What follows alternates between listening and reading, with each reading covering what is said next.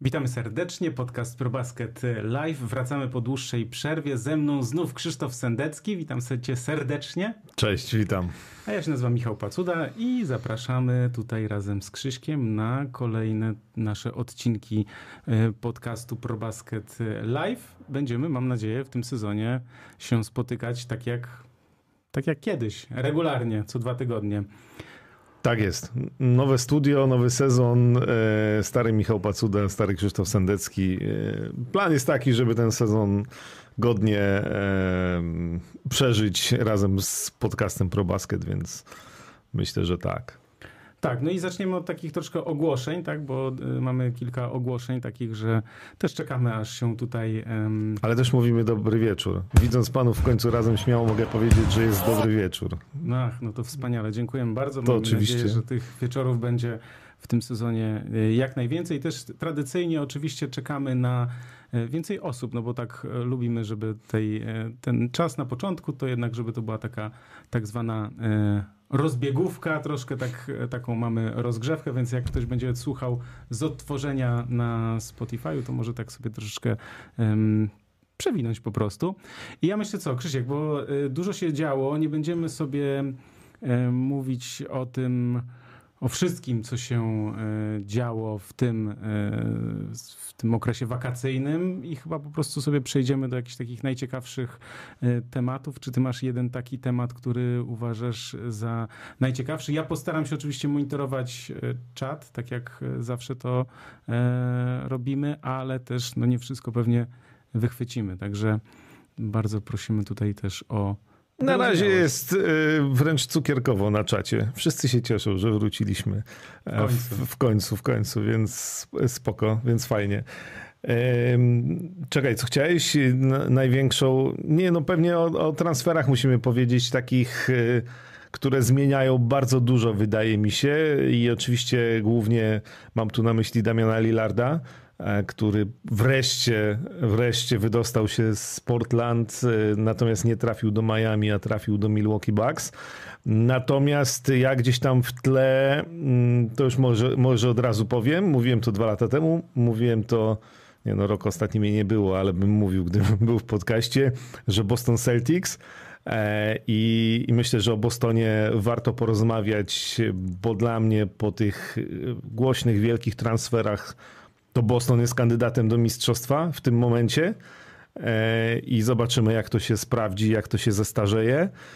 Natomiast e, co jeszcze? O, o Jeremim Sochanie też pewnie pogadamy. Tak, tak, tak, tak. Wiecie co, na razie sobie tak jeszcze co? I myślę, że z takich ważnych spraw, oczywiście łapki w górę, to jest właśnie, mam zapisane, tak zawsze o tym zapominamy, bo tacy z nas tutaj y, youtuberzy, że zapominamy o tym, żeby żeby mówić o łapkach w górę, też o subskrypcjach też prosimy, no bo mamy ponad 6 tysięcy, a często gdzieś tam oglądany i słuchany mm, był nasz podcast y, przez znacznie więcej osób niż są niż y, mają, mamy subskrybentów, więc zachęcamy do tego, żeby... Tak, subskrypcje, dzwoneczek, żeby nie przegapić y, kolejnych podcastów, to wszystko się będzie przypominać.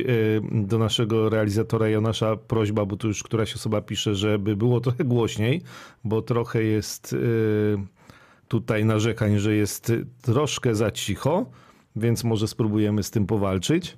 Dobra. Y, z takich ważnych spraw organizacyjnych jeszcze, bo też musimy wyjaśnić, bo dlatego że ja to wyjaśniałem, bo przez ostatnie pół roku nagrywałem sam co tydzień audio i to nie jest tak, że żeśmy się z Krzyszkiem pokłócili albo żeśmy się na siebie obrazili albo coś takiego, byliśmy w stałym koleżeńskim e, kontakcie, natomiast mm, była taka sytuacja, że po prostu nasze poprzednie studio, Blaszak Studio, zostało zlikwidowane z różnych powodów, różnych przyczyn musiało się przenosić. Jeszcze nie ma tego studia nowego w e, Blaszaku, więc jakby po prostu nie mieliśmy trochę miejsca, gdzie e, się zebrać, zorganizować, y, nagrać i trochę gdzieś tam ja szukałem, po czym żeśmy w pewnym momencie odpuścili i było tak, że ja po prostu nagrywałem co tydzień sam sobie gdzieś tam do puszki tak zwanej, czyli u siebie e, w, w gabinecie. E, natomiast no tutaj e, wróciliśmy teraz. I z takim studiem. Metodini pyta, czy ciche dni. Nie, nie było cichych dni. Wiesz, jak stare, dobre małżeństwo, ale e, spokojnie. E, rozwodu jeszcze nie było. Natomiast no ja też ten, jakby trochę też się muszę wytłumaczyć, bo studia nie było, ale też miałem taki rok e, mocny zawodowo poza koszykówką, więc szczerze powiedziawszy też... Nie było łatwo się Nie było łatwo się zsynchronizować. To dużo różnych przyczyn, ale miejmy nadzieję, że w tym, w tym sezonie wszystko będzie ok i, i, wracam. Ja mogę mieć też dziury z poprzedniego sezonu, bo przyznaję, że były takie momenty, że zupełnie NBA nie śledziłem, więc, e, więc zobaczymy, co tam e, będę pamiętał i wiedział, ale mam nadzieję, że w tym sezonie będzie normalnie i pięknie. Właśnie, bo e, też jest takie pytanie tutaj organizacyjne, bo coś mam takie informacje i też u siebie widzę trochę, że tnie obraz, więc też jest jakby e, teraz powinno być już dobrze. No słuchajcie, musicie nam wybaczyć, bo to są też tak zwane e, pierwsze śliwki robaczywki, jak to się mówi po sucharkowemu, więc tutaj musimy po prostu też wszystko dograć, poustawiać, ale myślę, że będzie że będzie dobrze i będzie ok. Słuchajcie, na początek ja mam takiego tutaj newsa, którego wam wklejam link, dlatego że sezon wraca za dwa tygodnie dokładnie i tego też dnia się spotkamy na kolejne nagranie, czyli 24 października. I ym, wtedy sobie porozmawiamy, pewnie przygotujemy sobie taką kolejność, jaką myślimy, że będzie, potem się sprawdzimy, może się założymy o coś i tak dalej, to, to zobaczymy. Natomiast ja wklejam teraz taki link do newsa, jakby ktoś chciał przystudiować, no bo nie wszyscy, wiem, że nie wszyscy e, patrzą e, na składy drużyn, nie, nie wszyscy śledzili wszystkie transfery, ale ja też mam tak, że nie wszystkie transfery nawet prowadząc serwis ProBasket, wyłapałem. To znaczy, dlatego co roku przygotowujemy taki specjalny news składy. Wysłałem wam link na czacie, jest też na stronie głównej ProBasketu i można sobie tam zobaczyć wszystkie transfery, czyli każdą drużynę z takim fajnym zestawieniem zostają, debiutanci przychodzą, odchodzą. I w ten sposób można sobie też zerknąć na swoją ulubioną drużynę, też na każdy inny zespół, no bo wiadomo, że tych zmian barw klubowych było strasznie dużo i nie wszystkie można było y, pewnie wyłapać, dlatego zachęcam właśnie do, do, takiego, do takiego newsa, do sprawdzenia go.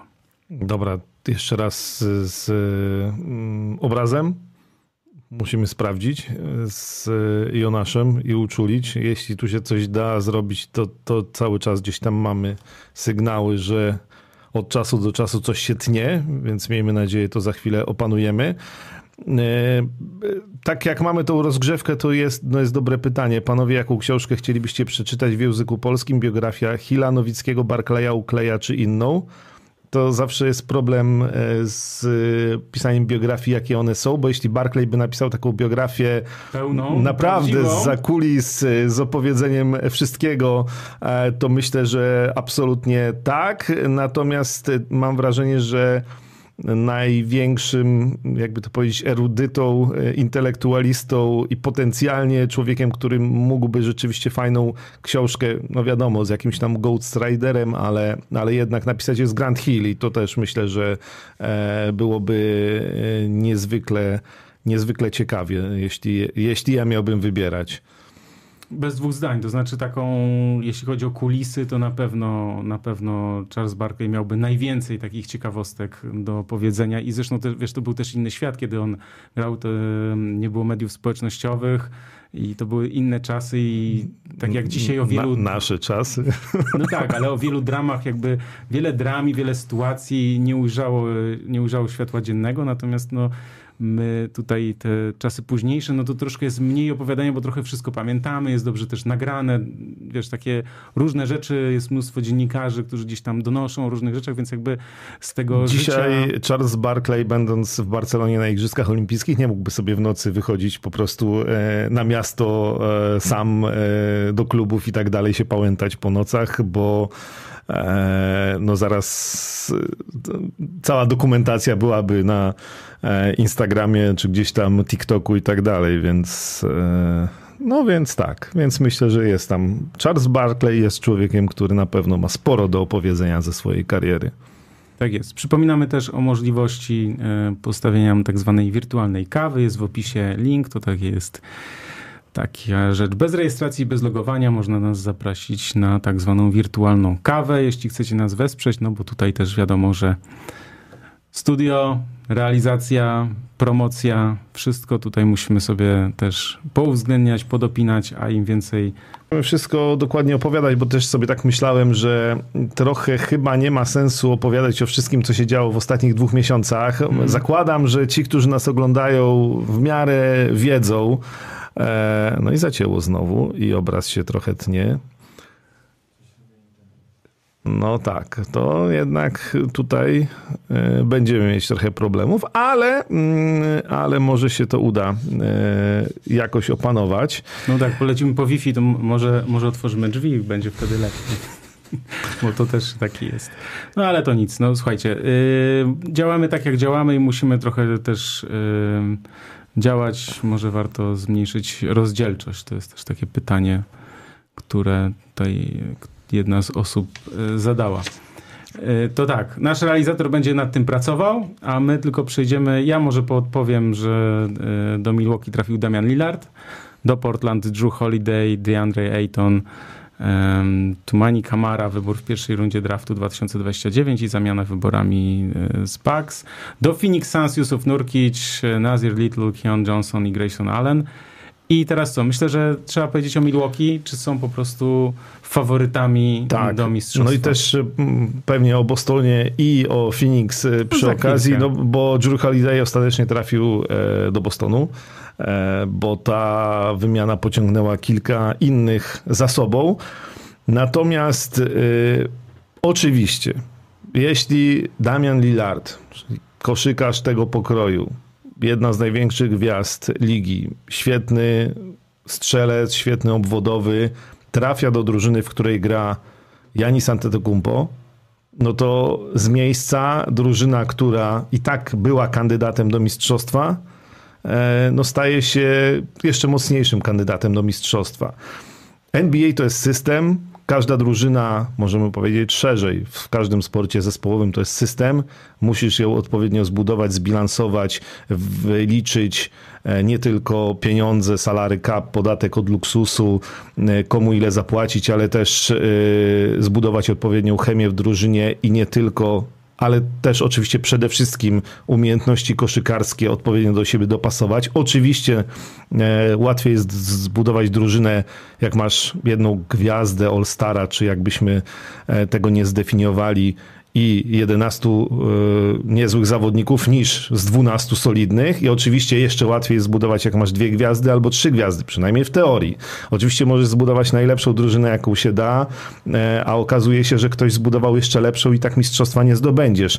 Milwaukee Bucks e, są taką drużyną, w której w dwóch ostatnich sezonach z różnych względów nie wyszło, no bo po zdobyciu mistrzostwa e, trzy lata temu Wiadomo, że były, e, no wszyscy liczyli, że ta drużyna z Drew Holidayem, z Chrisem Middletonem i z Janisem Antetokounmpo jakby jako rdzeń tej ekipy e, będzie walczyła o kolejne tytuły. To się nie udało z różnych przyczyn, bo i kontuzja Middletona i w poprzednie playoffy szybko przegrane, ale tam też przecież kontuzja Janisa w serii e, z Miami. Za to zapłacił e, posadą e, trener Mike Budenholzer. Jest nowy szkoleniowiec, więc to jest w ogóle też ciekawe, bo, bo przychodzi Adrian Griffin, który był koszykarzem, chociaż ja go szczerze powiedziawszy za bardzo nie pamiętam, natomiast, e, natomiast on trochę klubów w NBA w swojej karierze zwiedził, bo i Boston, i Dallas, i, i Chicago, i Houston, i jeszcze chyba e, e, kilka innych. Natomiast to będzie jego pierwsza praca jako pierwszego trenera, e, ale on ma pierścień mistrzowski jako asystent w Toronto Raptors z 2019 roku, więc wiele lat doświadczenia już jako asystent trenera teraz ma poskładać Milwaukee na nowo, bez Drew Holiday'a. Mówiliśmy wiele razy, jak ważna to jest postać, jak ważna to będzie teraz postać moim zdaniem w Bostonie. Natomiast stwierdzili e, włodarze Milwaukee, że za Damiana Lillarda poświęcić warto Drew Holiday'a i, i nie tylko jego. I zdrowy Chris Middleton, zdrowy Brook Lopez, to jest drużyna, która była najlepsza w poprzednim sezonie zasadniczym, bez Drew Holiday'a, ale z Damianem Lillardem. No to moim zdaniem, jak porównujesz tych graczy z całym, z całym szacunkiem dla Holiday'a, to jednak, e, no to jednak ja też bym wybrał Lillarda. E, I wiem, że wiele osób mówi, a, że Holiday jest znakomitym obrońcą, natomiast ja bym nie przesadzał. W znaczeniu e, to oj, nie. Oj, uważaj. Ale nie, nie, nie, że on nie jest, tylko że to nie będzie aż taka wielka strata, jeśli będziesz miał Lillarda, jeśli odpowiednio z tą piątkę, czy, czy, czy e, szerzej też z ławką rezerwowych zbudujesz tą drużynę, to wolałbym mieć mimo wszystko, wydaje mi się, że Damian Lillard jest zawodnikiem, który e, może jest game changerem, gościem, który może ci wygrywać mecze, gościem, który może ci poprowadzić do mistrzostwa. To mu się w Portland nie udało, ale e, on i Janis Antetokounmpo e, dają dużą szansę na to, że Milwaukee Bucks e, o mistrzostwo powalczą. Oczywiście pewności nigdy e, nie masz. Natomiast, natomiast mi się to podoba i no, no, no, powiedziałbym, że robi to z Milwaukee Bucks kandydata do mistrzostwa, no ale tak jak mówiłem, oni już tym kandydatem do mistrzostwa byli w poprzednim składzie. Postanowili coś zmienić, postanowili się jeszcze wzmocnić. Damian Lillard przychodzi. Przy okazji też jest taka historia bo żona Drew Holiday'a napisała e, na Instastory bodajże, wrzuciła taki post, e, że no to jest smutne, że Drew właściwie z mediów dowiaduje się, że następnego dnia ma się już przeprowadzać do Portland, został wymieniony. On tydzień wcześniej powiedział w wywiadzie, że on chciałby do końca kariery być w Milwaukee, że to jest straszne, bo rodzina, bo dzieci, bo przyjaciele, no bo tak. jesteśmy tutaj w tym środowisku i tak dalej. Y, w pierwszej chwili pomyślałem rzeczywiście, później pomyślałem też wiesz, patrząc trochę na przykład na siebie i moją żonę, nie, ani nie zarabiam takich milionów, ani nie jestem za, e, koszykarzem NBA, ale na przykład przez pracę dziennikarza, e, na przykład mnóstwo weekendów pracuję, e, mnóstwo zmieniających się godzin, że to nie jest, nie jest stałe.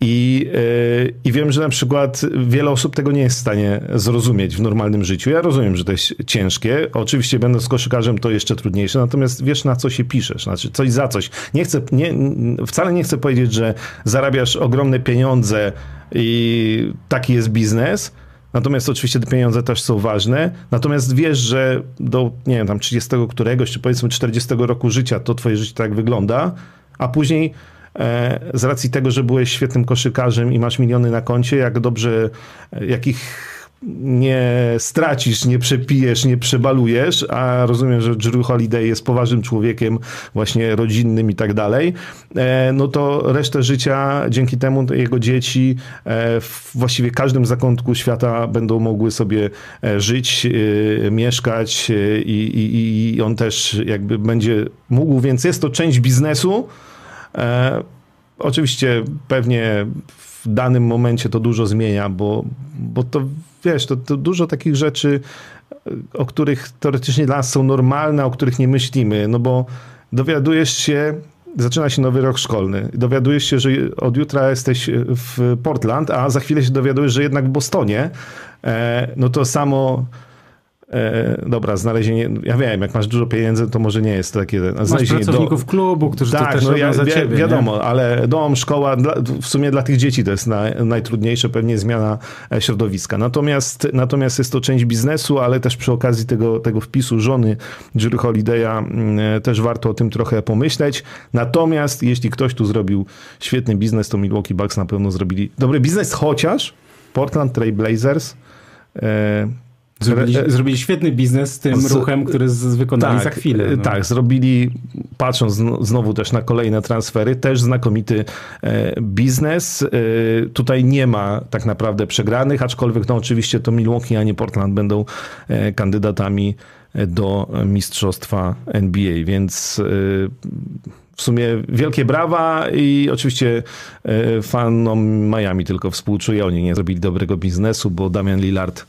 chciał przejść do Miami, bardzo do Miami, Miami, e, no ale to też jest część biznesu. No nie on wybiera, nie Jules Holiday, musisz być tak naprawdę, nie wiem, LeBronem Jamesem, żeby ewentualnie móc sobie e, gdzieś tam decydować o tym, gdzie możesz pójść. A a w takiej sytuacji często bez względu na nazwisko, bez względu na to, czy jesteś all-starem, to jesteś częścią biznesu. Chcesz wymiany? Proszę bardzo. Do Miami? No nie. Zapraszamy do Milwaukee, ale Lillard jest chyba zadowolony z tego Milwaukee. Tak, bo to co fajne bardzo w tym transferze też to e, wychwycili. LeBron James też to zauważył. E, pisaliśmy o tym na ProBaskecie. Też ciekawa sytuacja, bo jak był wybór do składu meczu gwiazd, gdzie oni tam wybierali na żywo, no to LeBron z Janisem wybierali i LeBron mówi, no tak, ja wiem, że wiem kogo wybierzesz, bo tu lojalność, w sensie myśleli, myślał LeBron, że bierze Holiday'a, a Janis wybrał Lillarda i to był taki sygnał też, że kurczę, wow, nie? Że oni strasznie chcieli grać razem. To było też takie wyraźne w sensie, bo Lillard też w jakichś wywiadach wcześniej, że gdyby miał wybrać, to z kim by chciał grać i to był,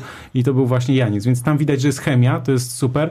Ja sobie zanotowałem takie ważne kwestie, to znaczy tak, problem jest na pewno z ustawieniem pierwszej piątki, bo będzie Lopez z Janisem, Chris Middleton, Damian Lillard i nie mamy teraz gracza na obwodzie. Może być Pat Conaton, ale to wtedy wychodzisz wysokim składem i Middleton będzie grał na dwójce, co w niektórych sytuacjach może być trudne. Damian Lillard nie jest wybitnym obrońcą, to też może być, nazwijmy to gdzieś tam trudne. Natomiast tak jak powiedziałeś, mamy dwie wielkie gwiazdy razem. Lillard w końcu jest w bardzo mocnym składzie przypomnę, że Brook Lopez 35 lat, co prawda, ale podpisał teraz kontrakt i forma życiowa.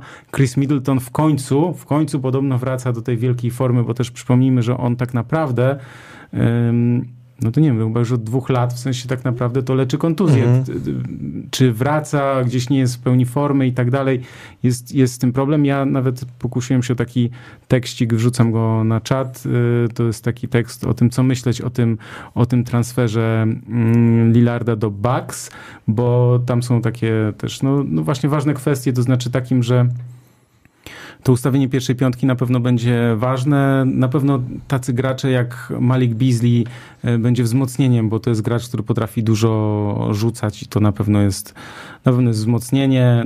E, może Jay Crowder znowu jednak będzie grał, bo pamiętamy, że on przecież tam był w tej drużynie, ale nie był wykorzystywany w tych ostatnich e, miesiącach.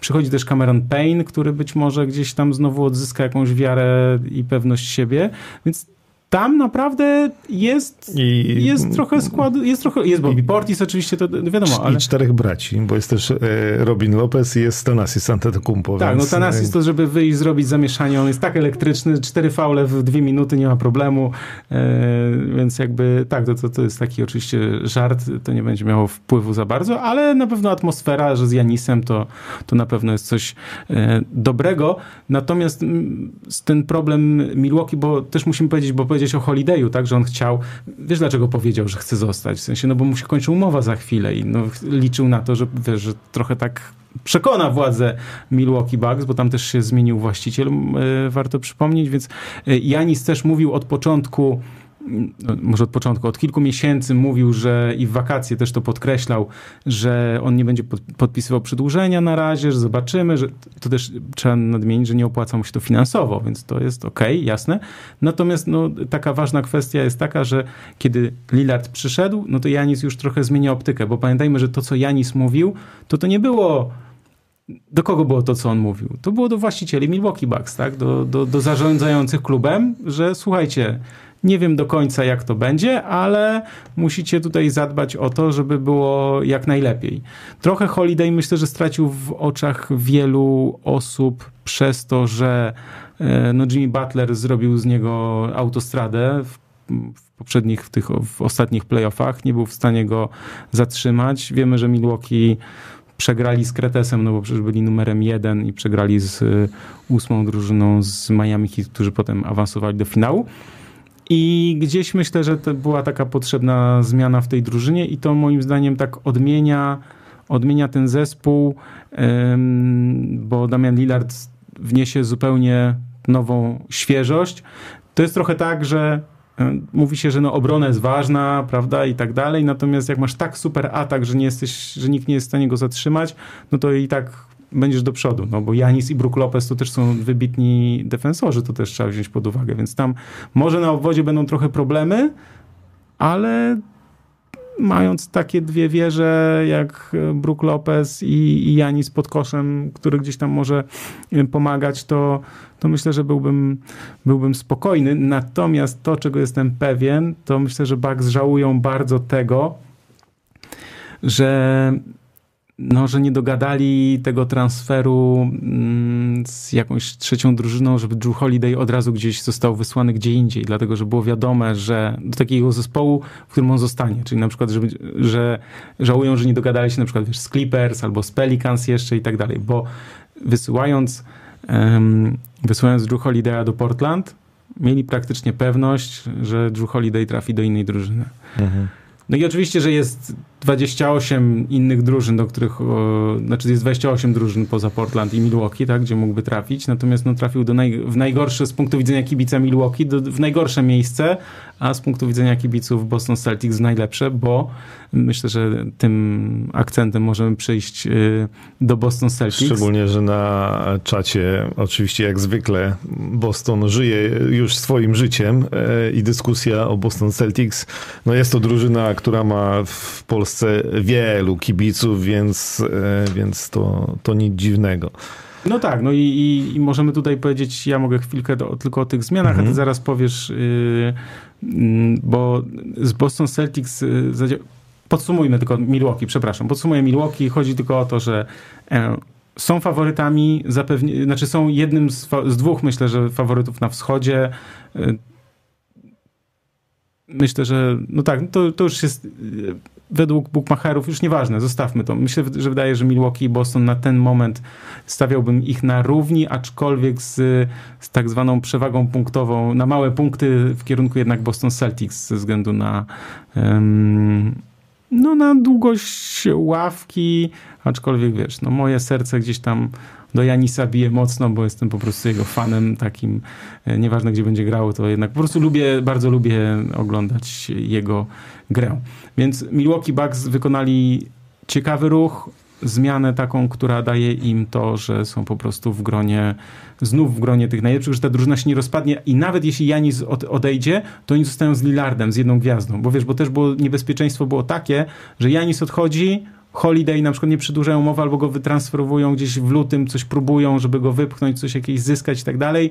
Janis widzi za pół roku, że ta drużyna w ogóle nie wiadomo o co chodzi i też odchodzi i zostają, Milwaukee Bucks zostają bez, bez niczego, znaczy bez gwiazd, tak? Z samym Middletonem, któremu też się za chwilę kończy umowa. Nieważne, ważne, że na wejście jest ważne i po prostu Milwaukee Bucks troszkę sobie tutaj zapewnili więcej komfortu, jeśli chodzi o te y, kolejne no myślę, że dwa lata, ale myślę, że też jak, jak to się będzie dobrze, dobrze układało, to, to wcale Janis nie będzie, nie będzie chciał odchodzić. Boston Celtics.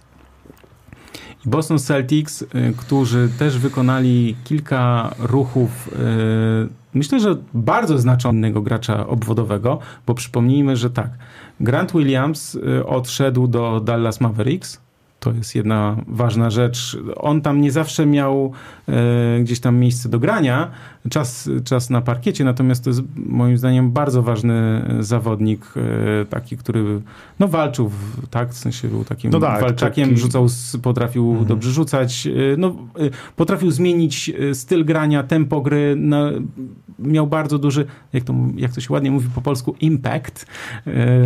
Więc 180 jest... tam bodajże coś niewiele ponad chyba centymetrów, a mógł kryć dużo wyższych, dużo mocniejszych, tak, nawet tak, centrów, tak, więc tak. jakby jako obrońca znakomity, ale też z rzutem, więc tak. Więc tak. Odszedł Markus Smart, bo został w tak, to ja teraz mówię z głowy, w takim transferze, w sensie on trafił do Memphis, natomiast do Boston Celtics przyszedł Kristaps Porzingis. Tak, bo to była wymiana między Memphis, Waszyngtonem i właśnie Bostonem. Tak, więc to jest też y, bardzo ciekawa zmiana ustawienia jednak chęć gry wysokimi, bo tak się już mówi też o tym, że Al Horford będzie y, razem z Porzingisem w pierwszej piątce.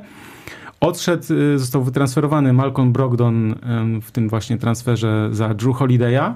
Więc mamy znowu kolejną zmianę, to znaczy taką, że Malcolm Brogdon bardzo dobry rozgrywający, odchodzi, zostaje oddany do, do Portland i pozyskany jest Drew Holiday.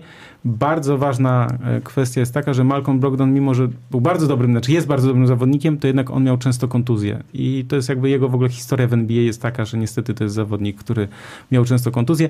Bardzo duża strata to jest Robert Williams, który jak grał, bo też miał często sporo kontuzji, e, sporo meczów opuszczał, to to jest podkoszowy, który potrafił naprawdę grać rewelacyjnie, być tym zawodnikiem, który powstrzymywał rywali. To taki znakomita postać w tym sensie, że on robił całą tą y, czarną robotę, czyli y, po prostu to, czego wszyscy inni zawodnicy nie lubią robić, czyli defensywa, zbieranie, blokowanie i podawanie w ataku, czyli nie miał takiej potrzeby, żeby, nie wiem, akcje były na niego, pod niego i tak dalej. I też to, to co też ciekawego chyba usłyszałem od Porzingisa, który gdzieś tam miał chwilę z nim, żeby poobcować, w sensie poprzebywać, to, to że zrozumiał, jakim e, Robert Williams był no, liderem w szatni.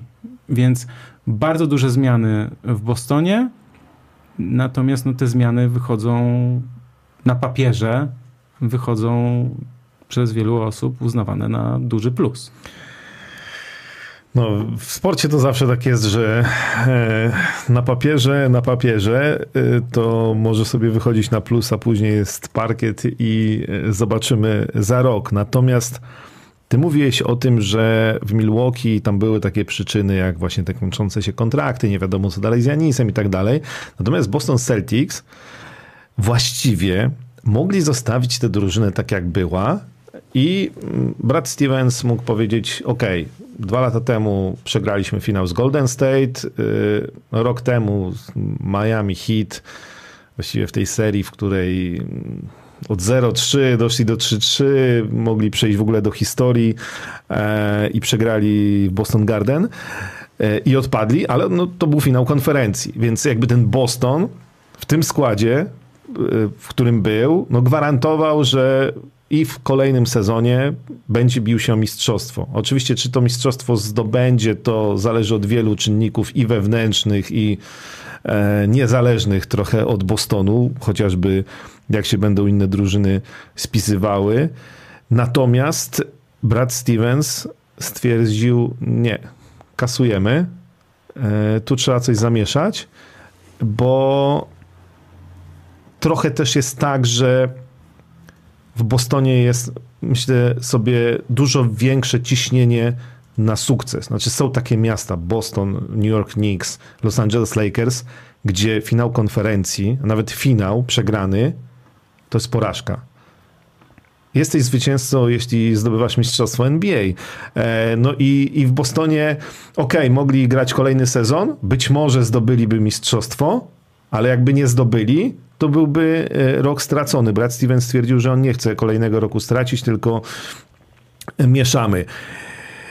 Czego ja się spodziewam. Znaczy, ja już powiedziałem, że dla mnie Boston Celtics w tej chwili, no też na papierze, wyglądają e, na drużynę, która rzeczywiście, e, jak miałbym dzisiaj postawić pieniądze jakieś, albo się zakładać, albo wybrać po prostu jedną drużynę, która moim zdaniem zdobędzie mistrzostwo NBA, to powiem Boston Celtics. Jest to oczywiście trochę też y, marzenie życzeniowe, bo e, no bo ja nie ukrywam, ja lubię bardzo Jasona Tatuma, jego grę, e, jego powiedzmy podejście do też do koszykówki i tak dalej, więc to, to tutaj gdzieś się miesza e, chłodna analityka, na ile jestem w stanie się, wiesz, ocenić grę, a, a trochę gdzieś tam sympatię. Natomiast prawda jest taka, że Brad Stevens stwierdził: OK, Jason Tatum, Jalen Brown to są ci goście, wokół których budujemy, ich zostawiamy. Jalen Brown podpisał nowy kontrakt. E, to o tym też warto przypomnieć e, że to jest rekordowy kontrakt w NBA 304 miliony dolarów za 5 lat. Że to, to nigdy nikt wcześniej nie miał takiego kontraktu, a za chwilę, za rok Jason Tatum dostanie pewnie o parę milionów kontrakt wyższy, e, bo, bo to się za rok wydarzy. Więc, e, więc masz tych dwóch liderów i teraz, no właśnie, mieszasz dookoła nich. I tu jest kilka kwestii, bo ty mówisz Robert Williams, e, lider w szatni, oczywiście Marcus Smart. To się też okaże, na ile to jest strata tych zawodników, ma też znaczenie, jeśli chodzi o chemię w drużynie. Mówiliśmy o tym, Marcus Smart, zielone serce tych Boston Celtics. Dusza, człowiek, który tam był od wielu, wielu lat, który z nimi przegrywał, wygrywał, był liderem e, w sytuacjach, kiedy też pamiętamy kiedy były mocne dyskusje dwa lata temu, e, czy e, Jalen Brown i Jason Tatum mogą grać razem w jednej drużynie i, i już tam to wychodziło gdzieś w ogóle do mediów i tak dalej. Marcus Smart był tym człowiekiem, który też to spajał i on i z drugiej strony właśnie Williams byli takimi zawodnikami, którzy wykonywali czarną robotę i nie chcieli być gwiazdami. Rozumiem, że znaczy, Drew Holiday y, wydaje mi się jest w stanie na parkiecie na pewno zastąpić y, Markusa Smarta. On jest super obrońcą, on nie musi błyszczeć, on nie musi zdobywać wielu punktów, e, on się wpasuje e, tutaj. E, kwestią pozostaje tam jakby sprawy, sprawy szatni, no ale, ale powiedzmy, że to i tak w Celtics w tej chwili wygląda nieźle. Natomiast ja tego, czego się obawiam, to jest brak E, tej obrony pod koszem, zbiórek, mm, walki z ludźmi w stylu Jokic, Embiid, e, tymi największymi centrami e, ligi, bo nie ma Roberta Williamsa, nie ma Granta Williamsa.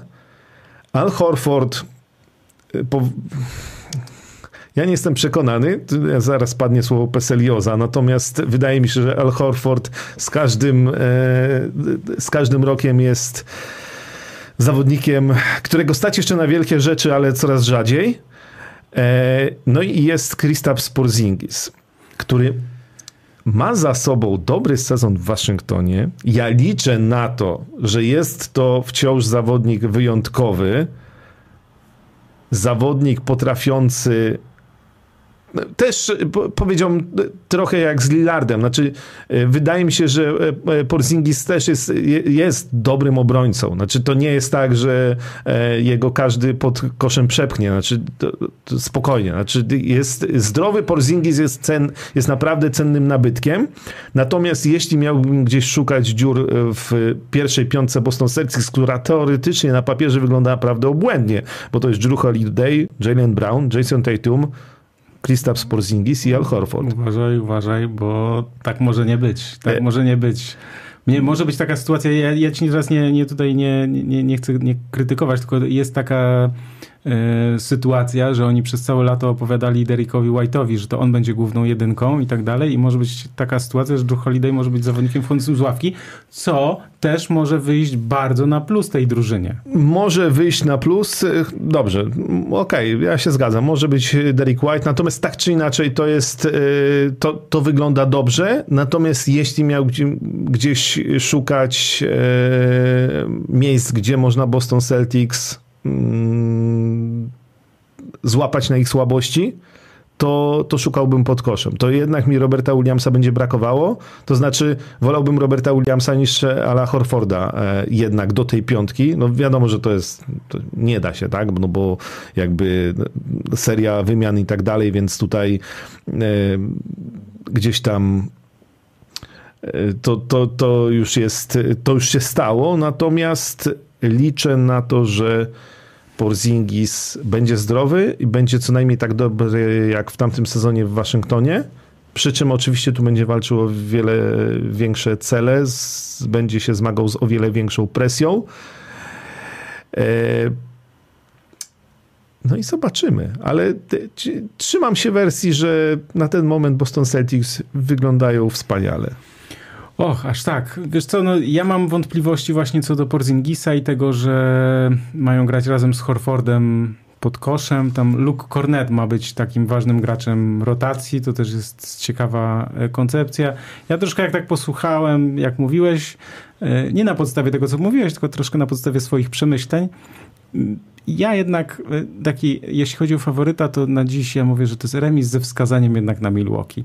Jakoś muszę zobaczyć to, że w tym Bostonie to nieobecność Smarta i ta przebudowa da im to, czego, czego by chcieli, bo mam jednak taką wątpliwość, czy Wiesz, bo to trochę jest tak, że, że ta cała wina została zrzucona trochę na Markusa Smarta. To znaczy, że to on był takim graczem, bo on jest takim zawodnikiem, który bardzo tak ściąga na siebie uwagę, narzuca styl gry i fakt, że on jest bardzo dobrym obrońcą, to jest w ogóle nie dyskutujemy z tym, nie podważamy tego jak najbardziej, tylko kwestia jest taka, że nie wiem, czy to jednak ten duet Tatum Brown, czy to nie jest jednak to, że oni jednak może że może nie są jednak w stanie że nie są dla siebie stworzeni, o tak powiem, że oni są oczywiście razem, to są bardzo dobrzy zawodnicy, natomiast yy, że to nie jest wiesz, taki duet jak, nie wiem, Steph Curry i Clay Thompson, tak, na przykład, że wiesz, że mamy dwójkę obwodowych, znakomitych, wspaniałych, rewelacyjnych i tutaj, że, że może tu jest gdzieś problem ich po prostu, ale nie wiem, zobaczymy, ja jestem bardzo ciekaw, ten sezon nam to po prostu pokaże, wyjaśni. Wiesz, mają też niedoświadczonego trenera Joe Mazula. Mm, ja trochę mam wątpliwości co do jego umiejętności takiego zarządzania zespołem, to znaczy takiego budowania drużyny, y, bo on popełnił w zeszłym sezonie taki błąd, że on miał jakąś koncepcję i chciał ten zespół dostosować do swojej koncepcji. Ta koncepcja nie wypaliła i zastanawiam się, czy to nie jest teraz tak, że teraz mam taką koncepcję, i teraz spróbujemy dostosować. Bo oczywiście wiadomo, że dostosowuje się koncepcję do, do potencjału, do możliwości i tak on próbował, natomiast y, nie jestem pewien, czy to po prostu e, zagra tak, jakby kibice Celtics chcieli. Na pewno Celtics zdecydowali się na rewolucję. Rewolucję. To sobie wprost. tak, jest... zostawiając Brauna i Tatuma, to jest rewolucja. Znaczy to jest mimo wszystko dużo głębsza przebudowa niż e, Milwaukee Bucks, gdzie no jednak do Janisa do, dodajesz Lillarda. To wygląda wszystko jako rzecz łatwiejsza do, do ułożenia, do pogodzenia. No, tak jak mówię, no, Boston zrobił taki ruch, że nie chcemy kolejnego sezonu z przegranym finałem albo przegranym finałem konferencji, więc y, idziemy all in. Zmieniamy to, co działało bardzo dobrze, mhm. ryzykujemy e, i mamy nadzieję, że zadziała jeszcze lepiej, chociaż tutaj już jakby margines błędu jest bardzo, bardzo niewielki. To prawda, więc tutaj e, tyle od nas o Bostonie. Ja chciałem powiedzieć o, przypomnieć oczywiście, bo sporo osób dołączyło, więc zapraszamy do tego i zachęcamy do tego, żeby kliknąć łapkę w górę i żeby też kliknąć subskrybować e, nasz kanał, żeby tutaj tych subskrypcji, było jak najwięcej. I teraz mam taki krótki przerywnik, bo ja chciałem wam polecić, e, jeśli jeszcze nie kupiliście, to NBA League Pass, czyli to jest taki, no zresztą chyba wszyscy wiedzą, co to jest. Przepraszam, nie będę tłumaczył, ale czasem lubię tak, wiesz, łopatologicznie powiedzieć, że to jest taki Netflix z meczami NBA. W każdym razie, to co jest najważniejsze, jeśli skorzystacie z tego newsa, z linka, który jest w newsie, to wesprzecie ProBasket, to jest na pewno, więc jeśli możecie, to skorzystajcie właśnie z tej opcji. Zresztą na ProBaskecie pod każdym artykułem wyświetla się takie ładne coś wspieraj ProBasket i tam jest robiąc zakupy można wybrać oficjalny sklep Nike albo SK Store albo właśnie League Passa i też kilka innych takich linków afiliacyjnych, to się tak ładnie nazywa, czyli po prostu wy przechodzicie przez ten link do danego sklepu i robiąc po prostu zakupy, to e, my też jakby na tym e, korzystamy. Natomiast to, co jest ważne, to ja w tym newsie po prostu opisałem znów, tak jak co roku, e, League Passa, wszystkie jego plusy, minusy, pewne zmiany, ceny i tak dalej. Opłaca się jak najbardziej kupić pakiet roczny. W pakiecie premium to, co jest ważne, bo to jest bardzo ważne, że można go oglądać w trzy osoby, więc można się zrzucić e, we trzech, że tak to powiem, na, na takiego League Passa. Chodzi o to, że po prostu e, nie wyloguje nas, jeśli, jeśli ja odpalę na swoim komputerze, Krzysiek odpali na swoim komputerze jeszcze odpalimy, nie wiem, trzeci nasz kolega odpali na swoim komputerze, to żadnego z nas nie wyloguje, bo jak mamy pakiet standard, to oczywiście, że można go oglądać można i 10 osób, tak? Tylko, że nie, mogą, nie może te 10 osób naraz. Więc to jest taka e, ważna kwestia i oczywiście no, wychodzi sporo taniej, jeśli się kupi ten pakiet e, premium jednorazowo niż, niż miesięcznie. Natomiast to, co jest ważne, bo ja dostałem taką informację od pracownika NBA, więc no, powinienem jednak wierzyć w to co, to, co mówi, to, co mi przekazuje. Miała wrócić funkcja pobierania meczów. Niestety, jak dopytałem ludzi z Nowego Jorku, bo miałem też takie bardzo dziwne połączenie, to może to jest w ogóle historia na, na w ogóle jakiś jeden z odcinków, co ja robiłem Um. W ogóle łącząc się z jakimiś ludźmi z Nowego Jorku, z zarządzającymi League Passem i poprawiając błędy na swoim komputerze, wysyłając... Słuchaj, to jest taka historia, ja nie będę już, już nie będę dalej opowiadał, ale po prostu jak z filmu, to znaczy równie dobrze mogłoby być taka sytuacja, że to są jacyś po prostu oszuści, a ja się dałem nabrać na to, że właśnie wpisałem jakieś kody na swoim komputerze i oni właśnie zgarnęli całą moją kasę z konta. E, oczywiście tak nie było, tylko gdzieś e, wpisywałem jakieś rzeczy, żeby po prostu dobrze działał LeakPass e, w Polsce, bo tam niektórym się wyświetlało wyświetlały się ceny w euro, coś tam nie chciało działać i tak dalej, więc jakby pomogłem tutaj w działaniu e, LeakPassa. To, co jest ważne, to ta funkcja ma wrócić, pobierania, czyli takiego pobierania i możliwości oglądania y, no na przykład nie wiem, na iPadzie czy na tablecie, że, że sobie po prostu nie, nie ciągniesz internetu, tylko ściągasz sobie, um, ściągasz sobie na urządzenie. Ta funkcja ma wrócić w trakcie sezonu, ale oni jeszcze nie potrafią mi powiedzieć, y, kiedy ona wróci, więc y, ja przepraszam za wprowadzenie w błąd tego pierwszego dnia, kiedy ten news został opublikowany, już to poprawiłem. Więc to jest taka ważna kwestia. Więc jeśli jeszcze ktoś nie skorzystał z League Passa, to, e, to niech e, skorzysta kupując właśnie tutaj przez nasz link. Na czacie cały czas dyskusja odnośnie Boston Celtics. Słuchajcie, w jednym zdaniu podsumowałbym to tak. Wszystko zależy od Kristapsa Porzingisa. No, jak on będzie zdrowy i dobry to i się wpasuje w to Celtics, to, to będzie dobrze. Zacząłem się też zastanawiać w międzyczasie, kto tak naprawdę, ty mówiłeś o tym, że Drew Holiday wylądował najgorzej dla Milwaukee jak mógł, czyli właśnie w Bostonie.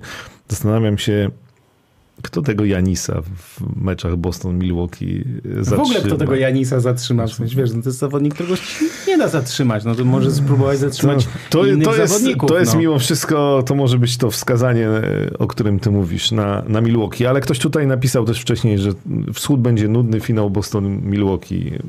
A Jimmy Butler gdzieś tam siedzi i się śmieje z tego. Nie, ale, ale może tak być. Może, może tak być, że rzeczywiście na wschodzie w tej chwili te dwie drużyny, przynajmniej na papierze, wyglądają naprawdę e, najlepiej. Czy czapka ProBasket na zimę będzie?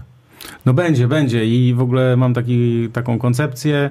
E, zimowe czapki, tak, tak. No, trzeba, trzeba to zrobić. Po prostu ja wam powiem, tak, trzeba to zrobić. Nie ma już co, nie ma już co się tutaj e, oszukiwać, bo to jest też trochę roboty i i trzeba się tym zająć, ale po prostu no tak, muszę się tym zająć, muszę to ogarnąć, żeby już nie było, żeby nie było to tamto, tylko żeby było konkretnie i, i fajnie.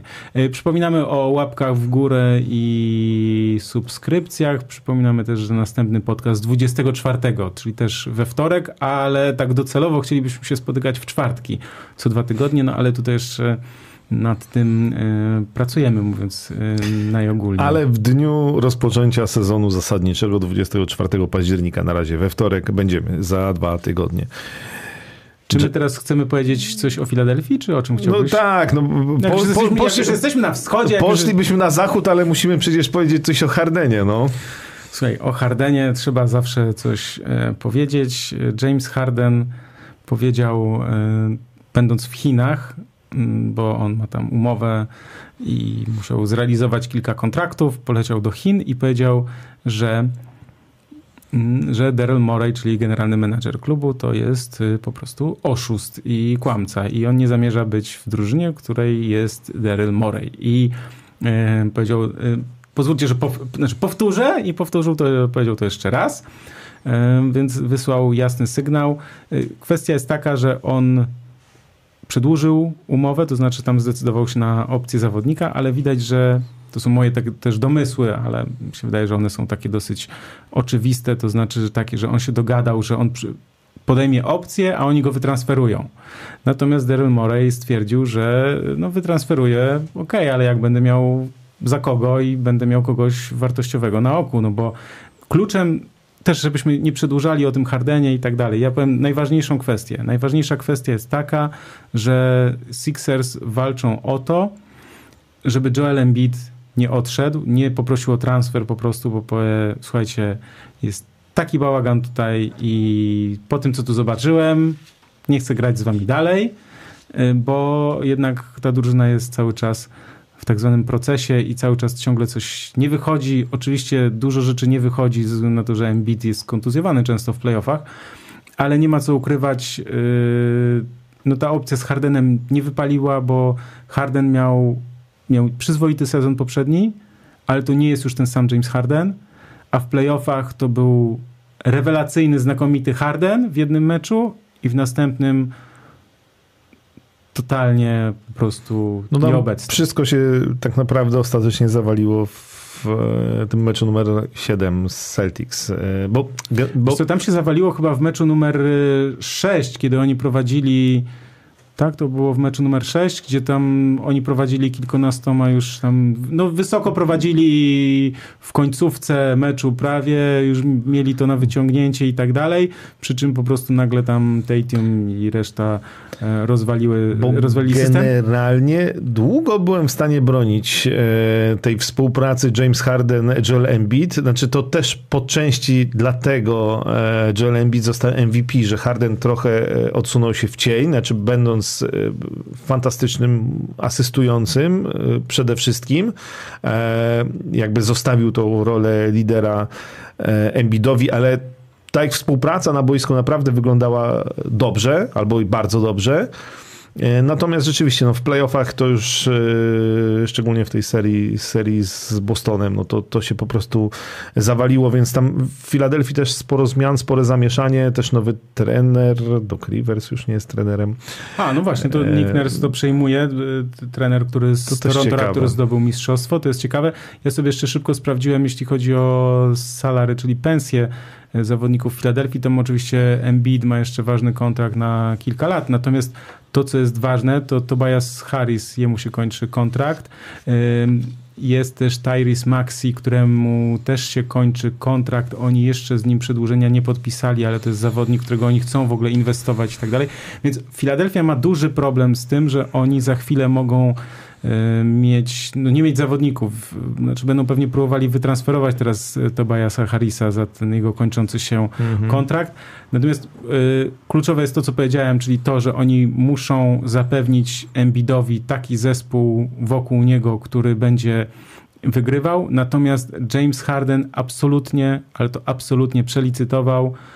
To jest trzeci raz, kiedy on mówi wymieńcie mnie i przepraszam, Walcie się. Tak, no już jakby abstrahując też od całej tej sytuacji z Dorelem Moreyem, e, no możemy też powiedzieć teoretycznie, on mógł nie brać opcji gracza, tylko zostać wolnym agentem e, i pójść gdzie chce, tylko prawda jest też taka, że nikt nie zapłaciłby mu już takich pieniędzy. Ale jak... kto, mu, kto by mu zapłacił w ogóle jakiekolwiek pieniądze? Bo teraz zobacz, jest taka kwestia, bo to, to poruszył, to gdzieś widziałem, czekaj, czy to chyba Matt Barnes chyba powiedział i jakby to mnie uderzyło bardzo, bo to jest właśnie to, co ja myślę, bo ja mam gdzieś taki obraz NBA. Może on jest troszkę taki niesprawiedliwy, jeśli chodzi o, o wiele zespołów, ale trochę jest tak. Albo bijemy się o mistrzostwo, czyli budujemy skład i chcemy walczyć o mistrzostwo, albo jesteśmy w przebudowie. Bo tym średniakiem mhm. trochę się nie opłaca być, mhm. dlatego że dlatego, że no po prostu musisz i tak wydać dużo kasy na zawodników, nic z tego za bardzo nie masz w tym sensie, że to jest dobra opcja dla drużyny, nie wiem, gdzieś tam z małego tak zwanego rynku, czy z mniejszego miasta. Natomiast ogólnie e, lepiej, wiesz, lepiej jest albo być w trybie przebudowy i liczyć na, na draft, na piki w drafcie, albo walczyć o mistrzostwo. Natomiast ten zespół, e, no właśnie, ten zespół nie, nie nie wiem, no był w czołówce, ale jakby no teraz moim zdaniem z tej czołówki może wypaść. Natomiast jeśli chodzi, jeśli chodzi o Jamesa Hardena, bo trochę zgubiłem wątek, przepraszam, ale chciałem powiedzieć o tym Jamesie Hardenie, że on przelicytował, bo nie ma chętnych, nie ma zapotrzebowania na Jamesa Hardena. Wiem już to, to, ten cały wątek, jak chciałem powiedzieć. Chodzi o to, że drużyny, które są w przebudowie, to przepraszam bardzo, ale są kompletnie jakby niezainteresowane Jamesem Hardenem, dlatego że to nie jest zawodnik, tak jak tutaj ktoś napisał na czacie, Malcolm Brogdon będzie dla Scoota Hendersona e, mentorem. To jest możliwe, tak? Nie sądzę, myślę, że Malcolm Brogdon też zostanie wytransferowany, ale że to jest możliwa opcja, bo to jest charakterologicznie Malcolm Brogdon by się do tego, przepraszam, nadawał.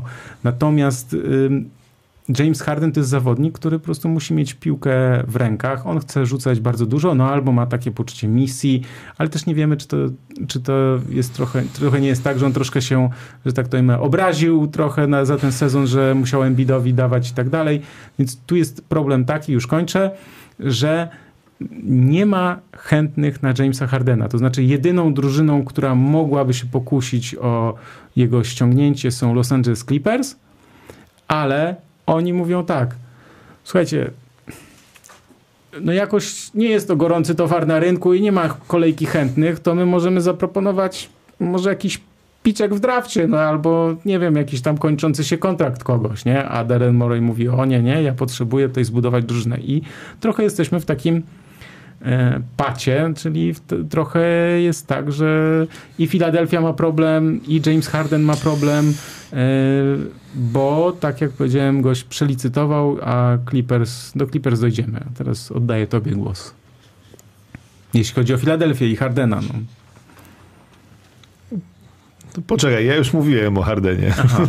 No, nie, wiesz co, właściwie... Nie, nie, podsumować nie, też. No. już, wiesz co, chyba, no tak, tu, tu słowo przelicytował jest dobre, odniesienia do Clippers też są dobre pod tym względem, że jego kolega z dawnych lat z Oklahoma City Thunder, Russell Westbrook w ekipie Clippers właśnie zjechał e, i to jest niesamowite, z maksymalnego kontraktu, który miał na kontrakt minimalny, czyli niecałe 8 milionów za dwa lata, e, bo chciał zostać w Clip w Los Angeles, ale Russell Westbrook, przepraszam, że ci przerywam, ale Russell Westbrook jest idealnym przykładem zawodnika, który po trzydziestce traci ten dynamit w nogach, bo to jest też Słuchajcie, to jest też tak, ja trochę się powtarzam często, ci co oglądają podcasty, oglądali wiele odcinków, to jakby wiedzą, że ja się powtarzam w tej kwestii, ale to jest tak, że jak jesteś graczem wysokim, to jak stracisz trochę dynamiki, to się nic nie stanie, to znaczy lecisz na rutynce, na doświadczeniu, jest ok.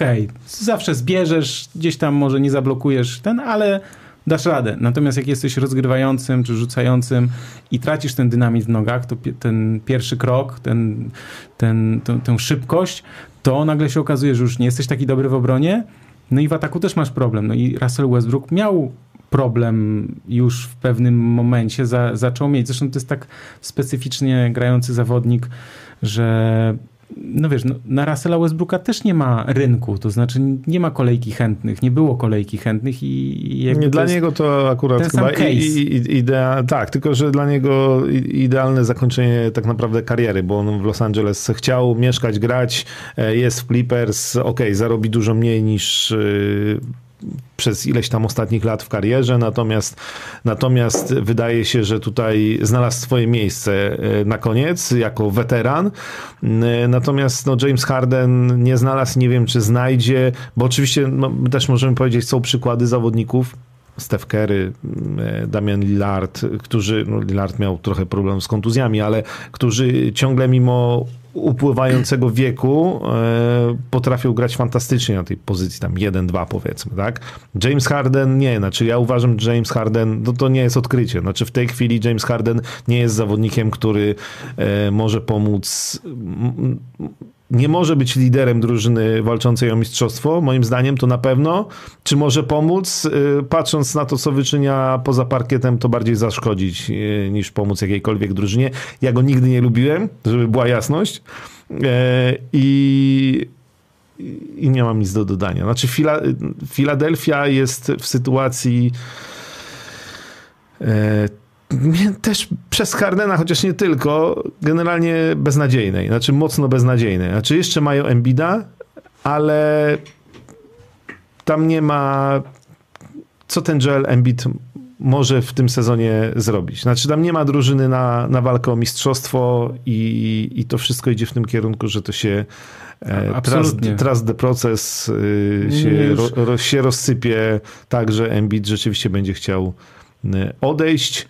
Szczególnie, że on też E, w innej kwestii, ale zmia- e, zda- to a propos lojalności i tak dalej, zdanie potrafi zmienić, bo e, trochę mnie rozbawiła jednak historia o tym, że Embiid powiedział ostatnio, że on chce zagrać w reprezentacji Stanów Zjednoczonych na Igrzyskach Olimpijskich, a wcześniej jak tą całą dyskusję o nim, to była raczej czy Kamerun, z którego tam pochodzi, czy Francja, E, no okazało się, nie, dobrze, to ja jednak w reprezentacji Stanów Zjednoczonych. No jakby rozum, okej, okay, rozumiem, tam mieszka, tam żyje, e, ma też największą szansę zdobycia olimpijskiego złota, więc pewnie jest tam kilka kwestii, natomiast natomiast y, nie przywiązywałbym się za bardzo do tego, że od początku kariery jest w Filadelfii, bo rzeczywiście dochodzimy do takiego momentu, w którym nikt się nie zdziwi, jak Joel Embiid powie, ja chcę e, wymiany bo tutaj nie mam szans zdobycia mistrzostwa NBA, nie mam szansy powalczenia o pierścienie.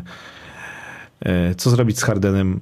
Nie wiem, nie zazdroszczę e, Morejowi generalnie, bo bo no nie, znaczy nie, jak, jak je, byłbym spojrzymy... każdym z 29 innych klubów, nie dałbym e, gracza powiedzmy z pozycji All-Star za Jamesa Ale pytanie, Hardena, czy w ogóle no. byś chciał Jamesa Hardena nawet no nie, go miał nie, wziąć ja za darmo nie w tym chciał, sensie, nie, wiesz, ale, znaczy, wiesz. nie wiem, Greg Popowicz by nawet za darmo go nie chciał, bo przecież y, nawet... Po co? Y, tak, no po co? Po co? W tym sensie, że jakby to, to, jest to, co mówię, tak? Czyli to jest to, co powiedziałem o tym, że jest ten proces budowania drużyny, gdzie, gdzie budujemy drużynę na podstawie właśnie młodych zawodników. Yy, liczymy też może na jakiś potem transfer, wzmocnienie czy coś. Natomiast jakby nie potrzebujemy wpuszczać, do, dopuszczać do, do, do składu, do grania takiego, takiego zawodnika, który przejmuje Y, piłkę, przejmuje grę, narzuca swój bardzo styl, jest też trudny, bo te wszystkie historie o tym, że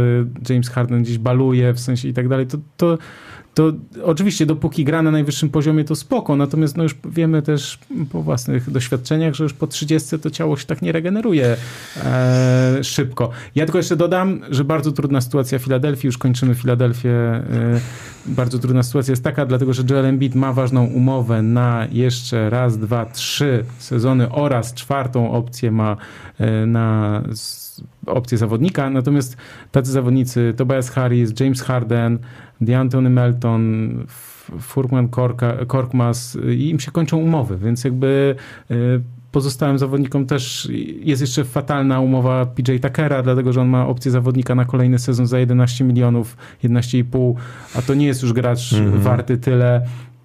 Więc Y, samo zostanie Embida z Maxejem, to nie, to, znaczy to się nie uda, tak? Więc jakby ja już bym się przymierzał, już bym dzwonił do Nowego Jorku, mówił, dobra, to słuchajcie, to tam, ile było z tego Goberta? Ile tam było? Osiem tych pików? To weźcie, dajcie sześć i dogadamy się i dajcie tam kogoś, w sensie, wiesz, jakby, przepraszam, troszkę sobie teraz żartuję, ale mam takie poczucie, że, że, to, że to nie wypali, że się musi rozpaść po prostu. Idziemy na zachód? Y, idziemy na zachód, ale y, zanim dojdziemy na zachód, to ja chciałem jeszcze mam takie kolejne y, ogłoszenie, dlatego że właśnie w kwestiach, ja to właśnie w kwestii zachodu chciałem coś powiedzieć, bo można polecieć do USA właśnie na wycieczkę Wild West, powinna się nazywać Wild Wild West, e, tak jak e, film z Willem Smithem, tak? Tak było? Był taki film? Tak, tak było, no. No właśnie. No jest wycieczka organizowana przez naszych wspólnych e, znajomych z portalu Superbasket i można zobaczyć trzy mecze na żywo Denver Nuggets Golden State Warriors, San Antonio Spurs Miami Heat i San Antonio Spurs Minnesota Timberwolves.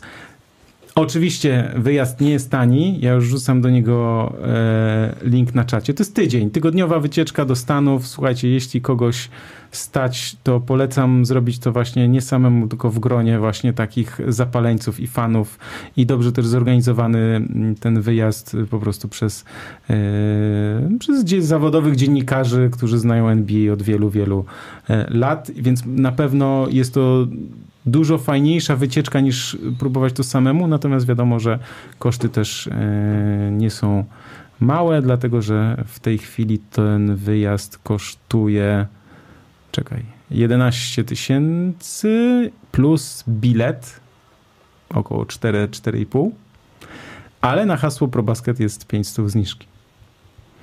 Więc oczywiście e, jest to bardzo droga wycieczka, mam tego świadomość, natomiast polecam, jeśli ktoś dysponuje takimi e, funduszami, to, to rzeczywiście na pewno niezapomniane wrażenia, bo polecieć samemu, zobaczyć to jest jedno, natomiast polecieć w grupie, nie wiem, 8, 10 czy nawet kilkunastu osób, którzy e, są zapalonymi fanami i jeszcze oprowadza nas e, osoba, która gdzieś tam zna i różne milion historii, kuluary i wie, co zwiedzić, to naprawdę mm, naprawdę może być no, taka podróż życia dla, myślę, że dla, dla wielu osób. Zobaczyć mecz NBA to na pewno jest e, niezapomniana rzecz, bo to tego się nie da porównać mimo wszystko z tym, co oglądamy w telewizji, więc, e, więc to, to smakuje wyjątkowo, więc jeśli ktoś ma środki, to, to rzeczywiście wycieczka na mecz NBA jest wspaniałym Wspaniałym I tylko dodam, że jeśli ktoś nas słucha i jest zainteresowany, to po prostu na probaskecie trzeba wpisać e, e, leć do USA i zobacz trzy hity NBA z udziałem Karego Jokicia, Sohana, Łębaniamy, zniżka dla czytelników probasket. Więc jakby, jakby ktoś chciał znaleźć, e, dlatego, że warto się powołać na ProBasket i dostać zniżkę. Tak, e, piszecie na czacie, że Jamesa Hardena do Miami trzeba wysłać, żeby zrobili z nim porządek. Ja... W Miami to czego? Tam by tak popłynął w Nie. Kuba... On by powiedział, chcę wymiany. I na tym by się skończyło, więc... Yy, Jakby go tam Patrejli wziąły na... No ja, tak, i Jimmy Butler. Te, w teorii tak, natomiast myślę, że James Harden stwierdziłby, że nie, nie, to on chce wymiany. No, on by się obraził. Tak, więc y, tu już nie ma ratunku. Nie ma o czym gadać. Y, słuchaj, na zachodzie... No, co tam na zachodzie? No na zachodzie. Znaczy, oczywiście nie będziemy za dużo mówić o Denver Nuggets, chociaż y, to pozostaje drużyna mistrzowie w tym samym składzie, w tym samym zdrowiu, z genialnym Nikolą no, Jokiciem. Tak, tak, owszem, ale nie zapominaj o jednej bardzo ważnej rzeczy, jeśli chodzi o Denver Nuggets że Bruce Brown odszedł, a to był bardzo ważny zawodnik, więc yy, ja mam takie poczucie, że oczywiście Denver Nuggets są nadal bardzo, będą z bardzo... urzędu są tak, faworytem numer urzędu, jeden. Tak, i, i jakby będą bardzo mocną drużyną. Natomiast kurczę, zastanawiam się, jak to odejście Bruce'a Browna i też Jeffa Greena mhm będzie miało wpływ na ten zespół, bo to, to może mieć y, wpływ, wiesz? Ja, oczywiście jeśli Christian Brown y, go zastąpi, Bruce'a Browna, to tak może być. Też zresztą ja pamiętam, że z jednym podcastów, to wiesz jak lubię się chwalić, że powiedziałem, że to jest tam przed playoffami jeszcze powiedziałem, że kurde, taki dzieciak super, w sensie sprężyny w nogach w ogóle i tak dalej. I, i widać, że będzie dostawał szansę i, i, będzie, coś z niego może być. No i rzeczywiście, rzeczywiście było. Więc jeśli Christian Brown zastąpi Bruce'a Browna, to ok, natomiast jeśli nie, to moim zdaniem Denver Nuggets mogą mieć problem z zachowaniem trzymając się, tej, trzymając się tej wersji, że rzeczywiście budowa drużyny NBA to system, bo, bo tutaj pod względem tego, co najważniejsze, czyli Nikola Jokic, Jamal Murray, Michael Porter Jr., Aaron Gordon, to tu się, tu się nic nie zmienia, tak? To jakby Nikola Jokic, co prawda, podczas Mistrzostw Świata robił objazdówkę i to, to jest w ogóle też niesamowita rzecz gość, który jest w tej chwili najlepszym koszykarzem tak naprawdę, nie był MVP sezonu, ale był MVP finałów, poprowadził to Denver wreszcie do, do mistrzostwa, jest absolutnie wyjątkowy, niesamowity, niepowtarzalny.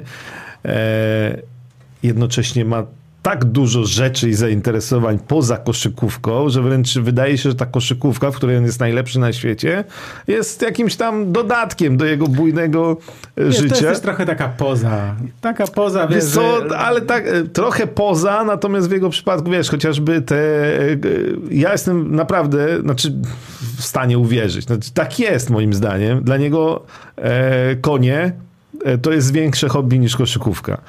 No bo koszykówka nie jest hobby, wiesz co, ale to mu ułatwia granie w kosza.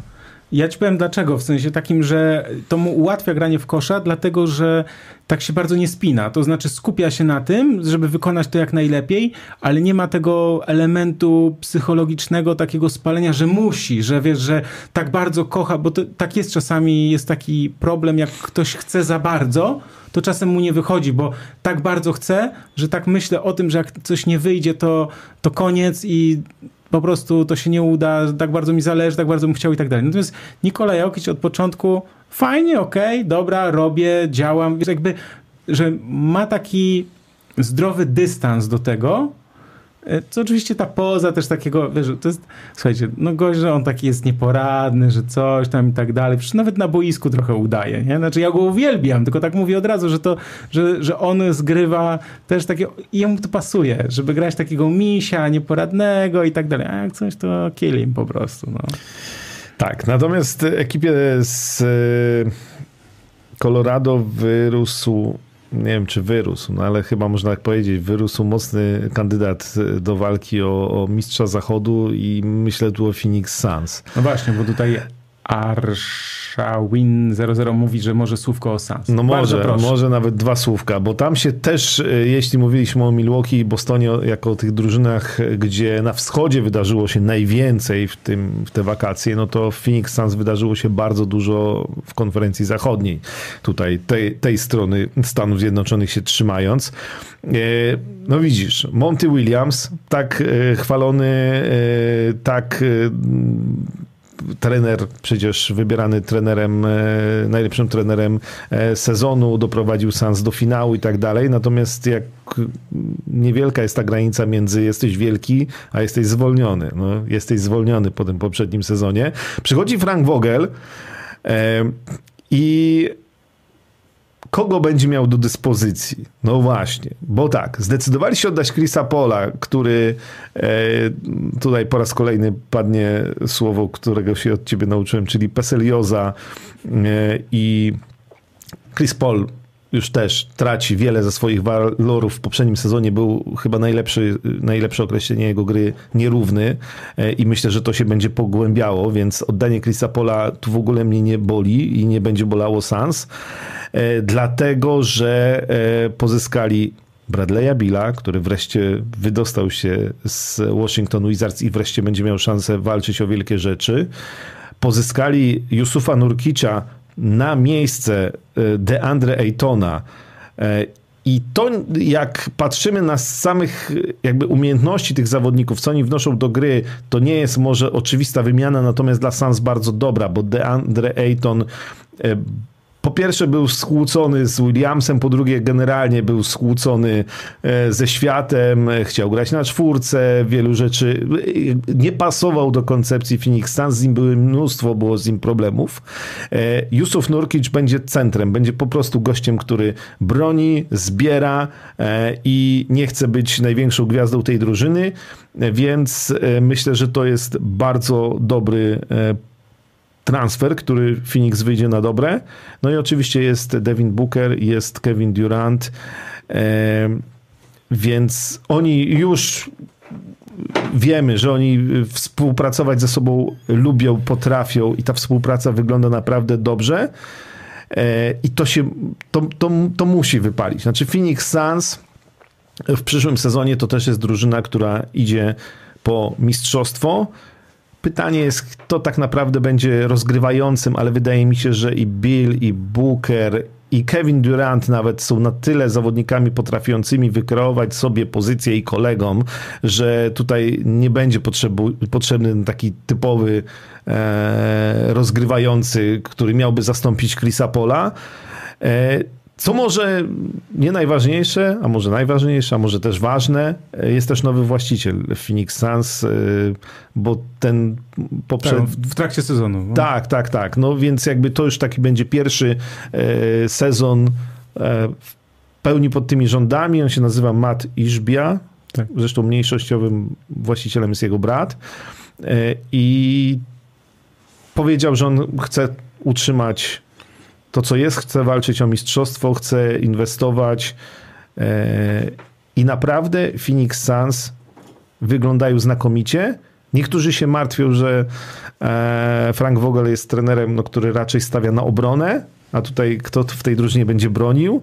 Natomiast e, wydaje mi się, że akurat Phoenix Suns w tym sezonie to jest taka drużyna, o której możemy powiedzieć, jak rzucasz rywalom 130 punktów, to o obronie możesz myśleć trochę mniej, więc, yy, więc ten potencjał ofensywny, jeśli mielibyśmy popatrzeć na całe NBA, to wydaje mi się, że Phoenix Suns w tej chwili jest największy. Znaczy, jak masz Bookera, Bradley'a Billa, Kevina Duranta, e, no, no to hej, no to... Tak, no to jest, ta, to jest drużyna, która będzie rzucać 70 czy 80 punktów w pierwszej połowie, więc jakby tak, no taki jest tak w teorii. Na papierze też jest piękna taka kwota, bo ja sobie zerknąłem na ten payroll, e, czyli sumę kontraktów, to oni mają e, prawie 700 milionów dolarów zobowiązań. Iżbia poszedł na całość, bo przecież ściągnął Kevina Duranta w trakcie sezonu, poddawał tam wszystko, co, co się dało. E, teraz ściągnęli Bradley'a Billa i to jest wielka niewiadoma, to znaczy to jest wielka niewiadoma o tyle, że jest pytanie po prostu, jak to będzie funkcjonowało, czy znów to jest troszkę wyjście z tego schematu, takiego, który znamy, czyli masz jednego, dwóch, trzech często gwiazdy i wokół tego, albo przeważnie dwóch, tak? Dwóch zawodników bardzo dobrych i wokół tego specjalnych zadaniowców. Tylko te, a tutaj mamy tak, i Booker, i Bill, i Durant to są przede, przede wszystkim zawodnicy od zdobywania punktów, strzelcy. Booker i Bill praktycznie ta sama pozycja, więc troszkę mamy takie zachwiany ten system, o którym, o którym mówimy. I to może być problemem, bo potem dołączanie tych pozostałych zawodników to było trochę takie złapanki, to znaczy szukamy, wiesz, na zapchanie... Nie, no, ale, ale moim zdaniem pozyskanie Nurkicia jakby w tej wymianie... Nie, no okej, okay, tylko Nurkic jest... też często jest kontuzjowany, to, to też trzeba jakby zaznaczyć, że on jakby tak zerknąć, to ostatnie 3 lata. No ale wiesz, Ejton 37 też, meczów, 56-52, czyli w ostatnich dwóch sezonach po, po, prawie po 30 spotkań opuszczał. Oczywiście Portland też tam mogli, odpo, mogli odpoczywać, e, więc jakby okej. Okay. Rozumiem, tylko y, mam pewne wątpliwości, jak to zostanie poukładane, czy ktoś nie znajdzie, że tak powiem, czyli ktoś nie schakuje tego, że tak powiem, e, systemu nowego, którym Frank Vogel będzie miał e, pomysł na to. Oni oczywiście w sezonie zasadniczym będą rzucać po 130 punktów na mecz, jasne, natomiast pytanie, e, jak to będzie w playoffach. Zgadzam się z tym, że na papierze wyglądają niesamowicie, natomiast chcę to zobaczyć. Znaczy, ja, bo tak, co do współpracy Devina Bookera i Kevina Duranta, to tak jak już mówiłem, jestem spokojny. No, Wyda, wydaje mi się, że z Denver Nuggets, przypominam. No, no dobrze, to powiedzmy, że kto, kto by nie przerżnął z Denver Nuggets? Znaczy, Denver Nuggets w, tym w poprzednim sezonie byli trochę poza zasięgiem. Natomiast wydaje mi się, że się w to Bradley Bill jednak uda się go wkomponować. Dobrze, bo na... jeszcze jest ważna kwestia taka, że Bradley Bill musi wrócić do poziomu, z którego pamiętamy jak grał, ponieważ yy, on też opuszczał bardzo wiele meczów yy, w tych ostatnich sezonach. W poprzednim zagrał w 50, wcześniej w 40, wcześniej w 60.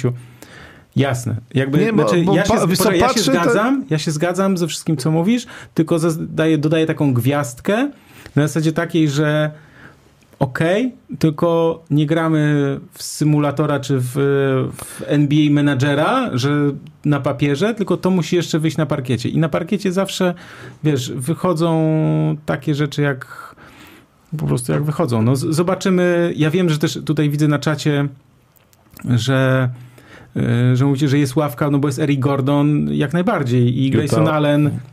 Watanabe. Tak, tak, okej, okay, okej, okay, okej. Okay. Jakby ja ja nie twierdzę, że, że nie wiem, że oni nie wypalą, że przegrają, że coś tam na pewno, że to na pewno nie wypali. Tak. Nie, ja nic takiego nie mówię. Ja tylko mówię, że mam taka gwiazdka mi się zapala, że to nie jest pierwsza tego typu drużyna. Przypominam, zespół Brooklyn Nets był taki zespół, pamiętasz? Kevin Durant, Kyrie Irving i James Harden. No, bo to przez to, że James, James a, Harden nie, no, oczywiście no. i Kyrie Irving też, też. No, wiadomo. No.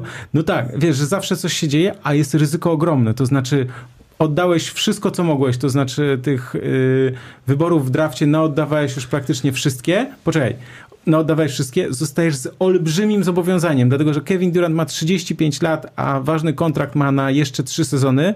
Bradley Bill ma 30 lat i ważny kontrakt na 4 sezony, tam ostatnia opcja zawodnika.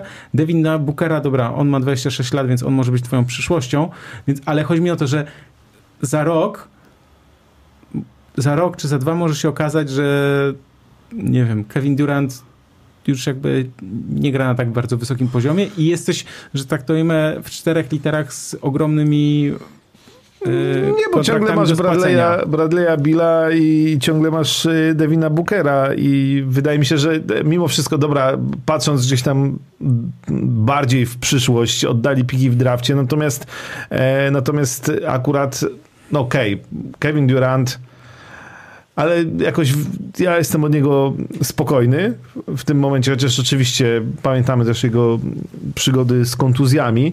Natomiast jeśli nie, no to masz Bradley'a Billa, który, który spokojnie te 4 lata jeszcze na wysokim poziomie może pograć. Masz Devina Bookera, który będzie jeszcze długie lata grał. Natomiast nie od wiesz, co tak naprawdę poza pikami w drafcie oddałeś? No, oddałeś jej to na niepasującego do drużyny, masz za to Nurkicza, który tej drużynie w tej chwili bardziej się przyda. Oddałeś Chrisa Pola, Kama który... Johnsona. Yy... No dobrze, ale ta ławka i tak wygląda i tak wygląda dobrze. I rotacja Phoenix Suns wygląda dobrze. Pobijmy się. Phoenix Suns, Boston Celtics to jest finał e, NBA w tym nie, sezonie. Nie, no nie żartujcie nawet. Nie żartujcie. No, na, no na, widać, nie, nareszcie myślałem, że to komentarz do tego, że pobijmy się, no, ale to pewnie nareszcie, że wróciliśmy. No, moim no, zdaniem, poczekaj, Phoenix, jest, moim zdaniem koment... Phoenix Suns okay, wypalą. Okej, okay, dobrze, dobrze. W tym składzie. Yy, no tak, Durant ma tylko 35 i 2 lata jest w plecy z graniem. Okej, okay, 2 lata w plecy z graniem, 2 lata yy, poważnej kontuzji, więc jakby, znaczy rok bez grania. Znaczy, zanim jest, ma, że tak to ujmę, już bardzo poważną kontuzję ze sobą. Dobra. Nie, słuchaj, tak patrząc, to wiesz, to Minnesota jest faworytem zachodu. Pobijmy się za dwa tygodnie o to, a teraz przejdźmy dalej. Dobra? Ale o kim jeszcze chcemy z zachodu Wiesz pogadać? Co? Znaczy, ja na pewno chciałem po powiedzieć, a najpierw jeszcze zrobię kolejny przerywnik, przepraszam was, ale muszę to zrobić, dlatego, że jest podcast roku, taki konkurs i e, podcast ProBasket może zdobyć nagrodę to E, taką... Czy ja się łapię, czy to jest za poprzedni rok? Wiesz co, to jest e, konkurs na e, podcast roku jest za te ostatnie pół roku, więc nie łapiesz się po prostu, A, mówiąc najogólniej. Pięknie, pięknie. Ale jest szansa, że załapiesz się w przyszłym roku. Natomiast wrzucam link i mam taką gorącą prośbę, bo jest tam możliwość głosowania na nagrodę publiczności i było, byłoby mi bardzo miło, Krzyśkowi też, ale na razie się ukrywa, że gdybyście zagłosowali na E, konkurs, znaczy w tej specjalnej kategorii, e, bo jest kategoria lifestyle, kultura i hobby i tam są cztery podcasty i jednym z nich jest podcast ProBasket. Będzie wielka gala w Rzeszowie 25 e, listopada i ja tam też będę.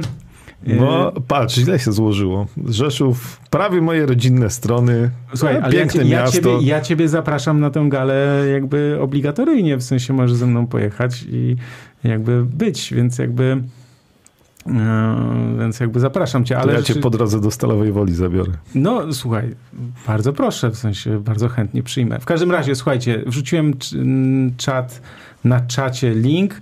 E, mam gorącą prośbę, jakbyście mogli zagłosować. Tam trzeba troszkę zjechać niżej, bo tam jest kilka kategorii, ale szybko zobaczycie podcast ProBasket, więc e, co i powiem ci tak, jest 10 tysięcy złotych do wygrania w tej w tym wyróżnieniu, e, jeśli chodzi o nagrody publiczności. Więc słuchajcie, jakbym dostał e, tę nagrodę, jakbyśmy dostali, to ja myślę, że tutaj takie konkursy z czapkami, z koszulkami by wjechały, że ho, ho, ho, byłoby o nas głośno w internetach. E, więc, więc naprawdę już wiecie, na co jakby mógłbym przeznaczyć tę tę nagrodę, to, to wyróżnienie. Więc dobra. E, pogadajmy. Dobra, da, dobra. Głosujmy. Tak, głosujmy. Dobrze, głosujmy, głosujmy. To nie było dobra, dobra ten, tylko dobra, głosujmy. Mam nadzieję, że zagłosowaliśmy, ale musimy trochę podkręcić tempo, bo pamiętajmy, że o Jeremy Sochanie musimy jeszcze porozmawiać. A wiesz, patrzę na zegar, a tu no, no. Czas leci. No. Golden State Warriors? Y, wiesz co, a może sobie zostawmy też na przyszłe, za dwa tygodnie na przykład Golden State Warriors. Ja bym chciał powiedzieć o Clippers yy, coś, więc może byśmy sobie zostawili, słuchaj, taki smaczek będzie, Lakers i Warriors byśmy sobie zostawili na kolejny, na kolejne nasze nagranie, czy nie? Jak ty to widzisz? Może być i tak. No chyba, że masz jakieś po prostu gorące hot no nie, bo, nie, bo wiesz, wiesz, Golden... przegadamy wszystkich i potem za dwa tygodnie... Nie, za będziemy... dwa tygodnie będziemy y, układać sobie swoją kolejność, y, kto wygra i dlaczego i wtedy będziemy rozmawiać na przykład o Minnesocie albo o Sacramento albo Indianie. Hmm. Nie? Zosta e, to zostawmy sobie Golden State Warriors i Los Angeles Lakers Dobrze, na... bo ja tylko chciałem, wiesz, bo Chris Paul tam poszedł, tak mówiliśmy o nim. No poszedł, no Poszedł. Wszystkiego najlepszego. E, słuchaj, ja chciałem o Clippers powiedzieć i zaraz sobie przejdziemy do, do San Antonio. Dobra. Z Clippersami jest taki ciekawy problem, to zresztą ja to troszkę powtarzam też, ale yy, sprawdziłem i Paul George i Kawhi Leonard mogą przedłużyć umowy, ale jeszcze tego nie zrobili, no bo Clippers nie są tacy chętni, zwarci i gotowi do tego, żeby te te, te umowy, znaczy oferować im ogromne kolejne kontrakty.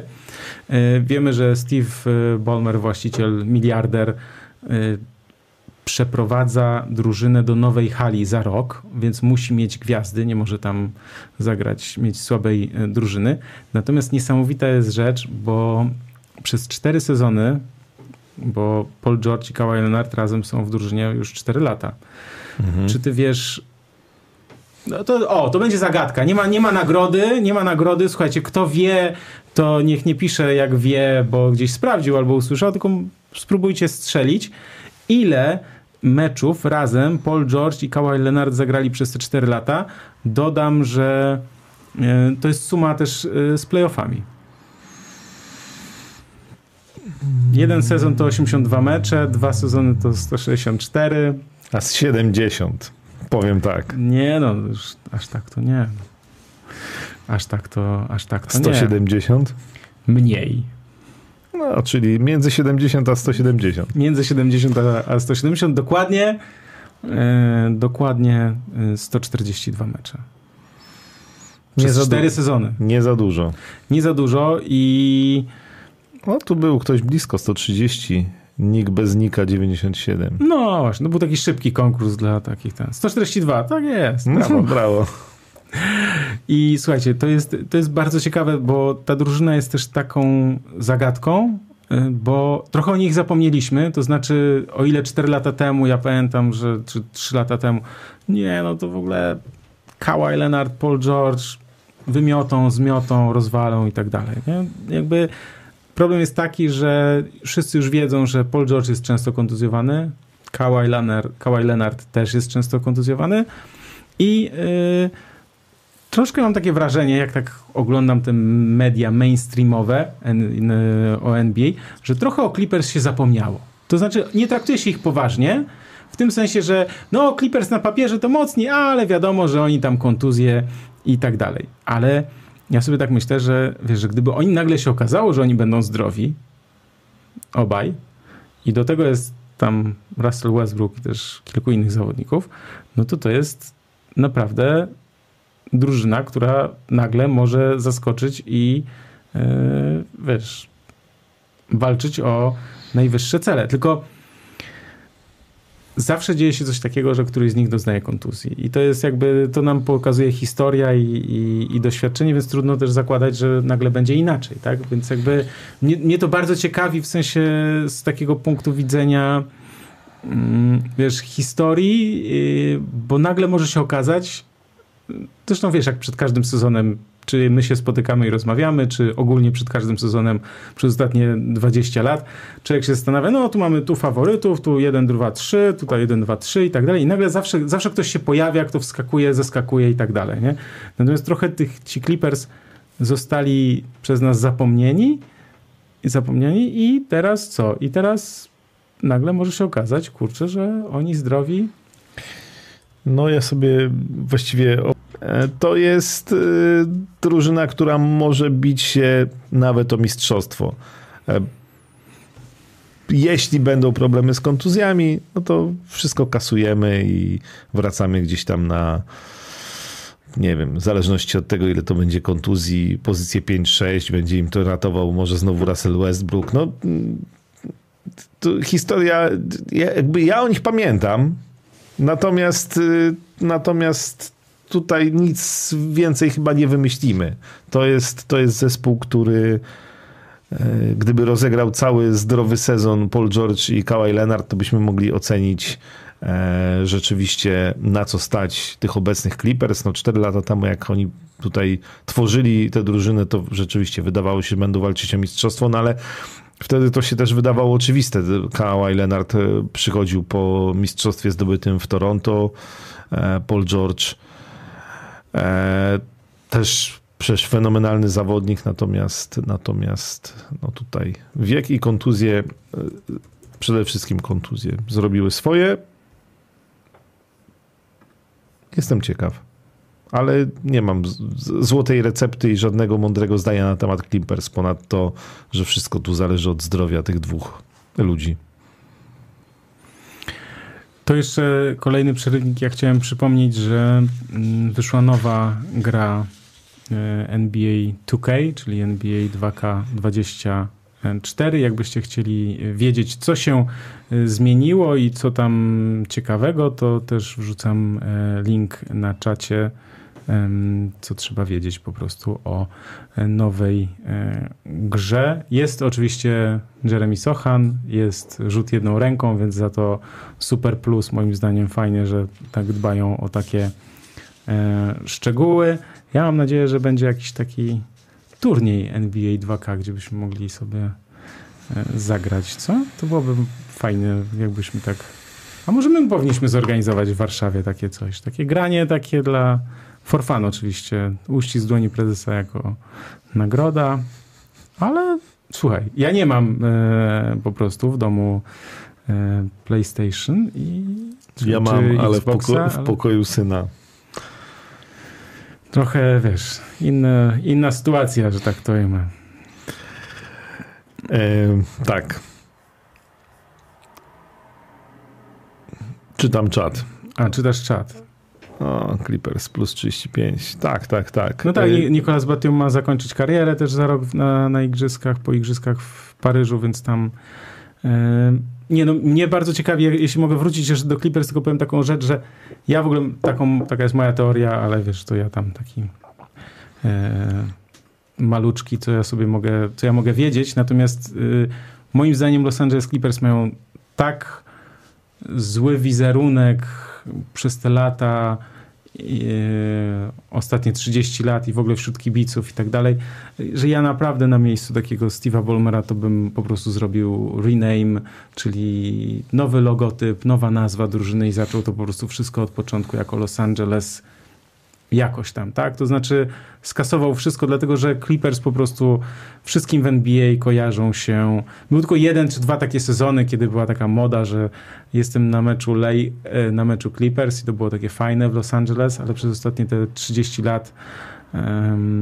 no to Clippers byli zawsze tym, w tym ogonie. No, było Lob City oczywiście, jasne, pamiętam, natomiast trochę mam takie poczucie, że też te ostatnie lata i jakby to, że oni cały czas coś tam im nie wychodziło i mnóstwo takich kwasów wokół tej drużyny, tam też wcześniejszej i tak dalej. Ja bym to po prostu, mówiąc nieładnie, zaorał i zbudował od zera. To znaczy, wiesz, tak jak jest, yy, tak jak powstaje nowa drużyna, tak, to jest świetna okazja do tego. Wiesz, takie yy, rebrandingi się już przecież yy, zdarzały i pamiętamy, przecież była drużyna Charlotte Bobcats, która zmieniła nazwę na Hornets, a to przecież jest to była nowa drużyna, a Hornets to byli, prawdziwi Charlotte Hornets to była ta drużyna, która się, tak, dobrze mówię, do Nowego Orleanu. Tak, tak, tak, tak, tak. Przecież y, cały ten... No tak, no, aczkolwiek to tam rzeczywiście był powrót trochę do tej właśnie nazwy tej starej drużyny. No ale też Pelicans też przecież. E, tak, no, no tak, no bo jak New Orleans Pelicans, znaczy byli Hornets, no ale stwierdzili, że Dlaczego, dlaczego, mają być szerszeniami, skoro są w Luizjanie? Bo budu- znaczy to, jest, to jest moment, w którym zaczynasz budować historię od nowa. To mhm. znaczy, to jest jakby. Ja wiem, że to jest trochę inaczej w, u nas w Europie, w Polsce, tak? To znaczy, te, trochę tego nie robisz, no bo jednak jest tradycja, gdzieś nawiązujesz do tego klubu, gdzieś tam dodajesz te nazwy w nazwie sponsorów, ale zawsze wiadomo, że tam ci najtwardsi kibice są jakby z tym, nie wiem, herbem, który tam jest -hmm. na przykład od 100 lat, czy, czy coś takiego. Natomiast tutaj jest trochę, Ameryka trochę jest trochę inna i tam nie ma moim zdaniem aż takiego przywiązania. Zresztą, wiesz, no y, New Jersey Nets zmieniło na Brooklyn Nets. Okej, okay, oni zostali z tą nazwą, ale też całkowity e, rebranding i dzięki temu, że przeprowadzili się z New Jersey do Brooklynu, czyli tak naprawdę do Nowego Jorku, e, to, to też im to dało taką możliwość budowania marki od zera tak naprawdę. Mhm. Ja się zgadzam. Znaczy nie mam żadnego przywiązania do Clippers. Yy, zastanawiam się, kto ma, no ale kto tam będzie chodził do tej nowej hali. Więc może to jest jakiś... Yy, jakiś yy, Podobno ma być tysiąc toalet, czy tam ileś. Było takie żarty właśnie, że tam mnóstwo tych toalet jest. No dobrze. Naprawdę.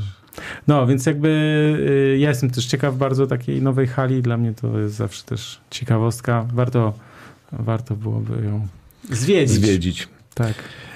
Y, zwiedzamy San Antonio na koniec? Zwiedzamy San Antonio na koniec, no bo, bo co? Bo powiedzieliśmy o głosowaniu, o wycieczce, o League Passie, e, o tym, żeby dawać lajki. Bardzo prosimy, żeby tutaj te lajki były, w sensie te łapki w górę i subskrypcje.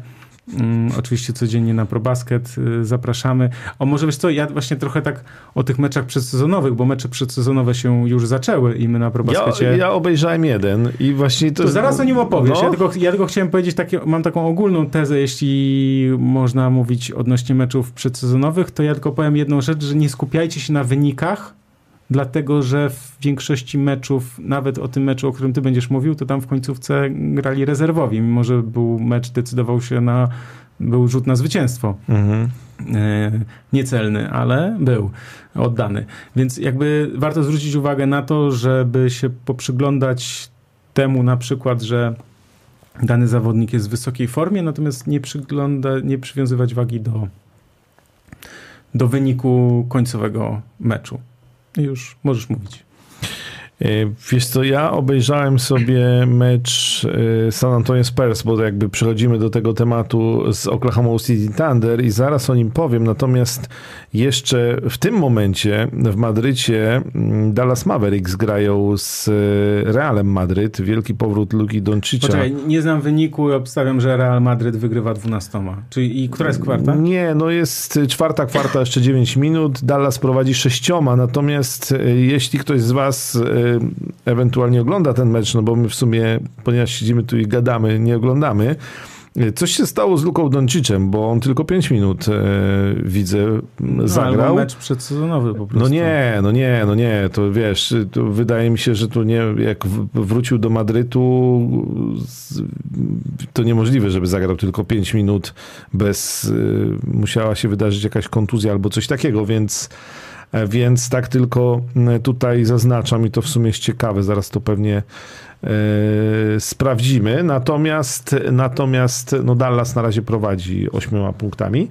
Natomiast obejrzałem sobie, już przechodząc do San Antonio Spurs, obejrzałem sobie mecz e, z Oklahoma City Thunder. Nie zagrał Jeremy Sochan. Prawdopodobnie dmuchają na, na zimne lekarze. Tak, znaczy bo... ja powiem w sensie z informacji z pierwszej ręki jakby nic się nie dzieje, w sensie po prostu trochę... Był na rozgrzewce Jeremy Sochan. Jest trochę gdzieś tam poobijany, oszczędzany razem z Caldonem Johnsonem, więc jakby to jest takie... Nic tam się nie dzieje złego. Więc y, to też jest y, przy okazji oglądania meczów przedsezonowych y, mm, wielu zawodników podstawowych w wielu meczach nie gra, wielu gra mniej minut niż, zdecydowanie mniej minut niż będzie grało w sezonie zasadniczym, czy szczególnie w playoffach. Natomiast no, służy to temu, żeby pewne rzeczy przetestować, przećwiczyć. Mecz Oklahoma City Thunder z San Antonio Spurs był przede wszystkim e, okazją do tego, żeby kibice zobaczyli, kibice San Antonio, ale nie tylko, bo tutaj zainteresowanie całego świata jest e, jedną osobą i mowa oczywiście mm, o tym niesamowitym numerze jeden draftu, czyli Wiktor Wembaniama po raz pierwszy e, pojawił się na parkiecie. On wcześniej zagrał w takiej gierce sparingowej, wewnątrzklubowej, na, na, właściwie w treningu. Na ten trening 13 tysięcy ludzi przyszło. E, natomiast on to był taki przedsezonowy, ale pierwszy mecz.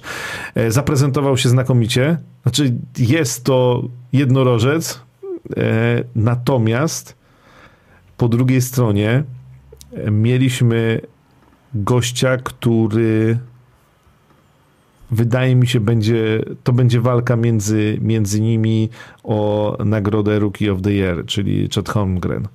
To jest e, też absolutnie niesamowity e, zawodnik. Trochę oni są podobni do siebie. Znaczy, Wembanyama na tle nawet koszykarzy NBA i też Holmgrena wygląda, wygląda na wielkiego. Znaczy on ciągle jest, on ciągle jest wysoki. Ale to jest ten sam typ, powiedzmy, co e, no myślę, że Krista Porzingis był takim pierwszym, e, czyli zawodnik dosyć szczupły, bardzo wysoki, ale też o bardzo dużej mobilności to jak e, Wembaniama biega do kontrataków, to jest niesamowite. To jak on wchodzi pod kosz, mija, e, kozłuje. Znaczy ci, którzy tam od czasu do czasu e, oglądali Ligę Francuską, to, to wiedzą, bo te mecze też się można było chociażby na League Passie bodajże oglądać.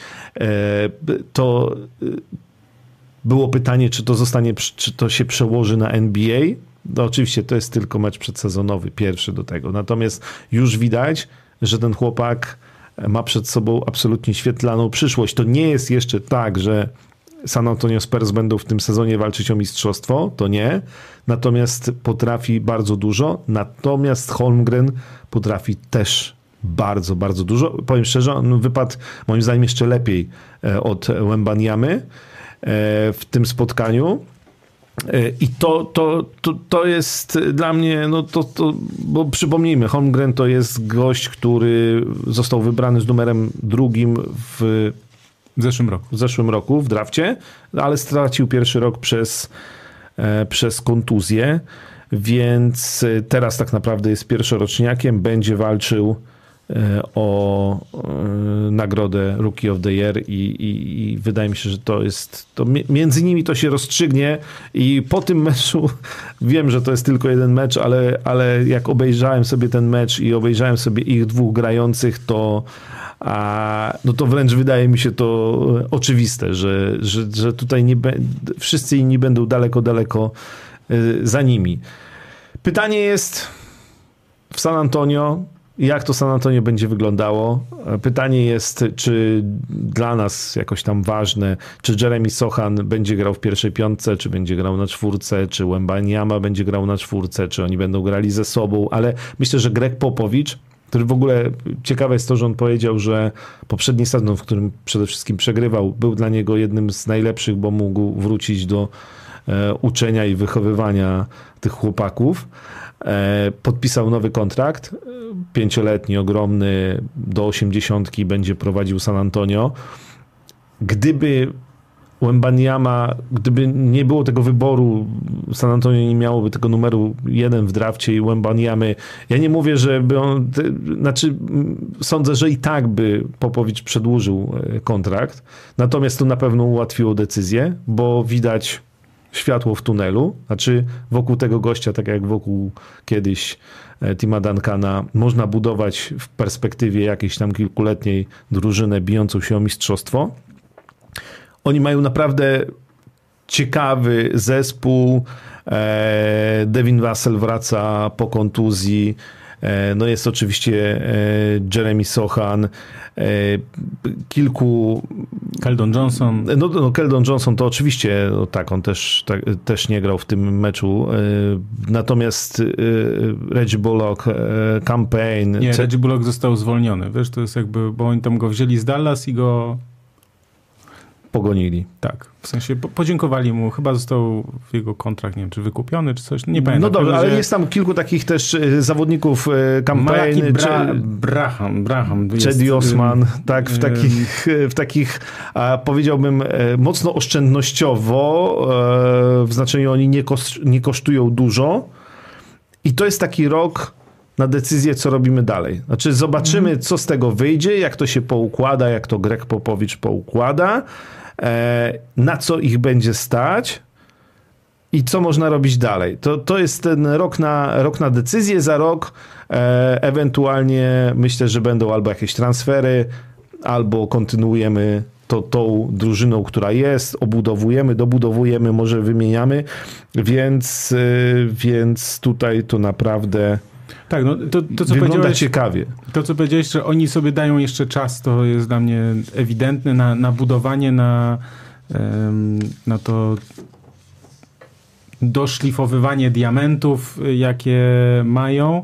E, jak najbardziej jest bardzo duży ten Devin Wessel, to jest taki zawodnik, który ma bardzo duży potencjał, troszkę jest, o nim było w ogóle cicho i tak dalej, natomiast on teraz podpisał umowę, bo on miał miał trochę problemów z kontuzjami, natomiast no, gdzieś tam kontuzję kolana tak, leczył. ale miałem te, też gdzieś tam słyszałem, że właśnie mm, to jest taki zawodnik, którego, który gdzieś, gdzieś w notesie wielu menedżerów i trenerów y, jest.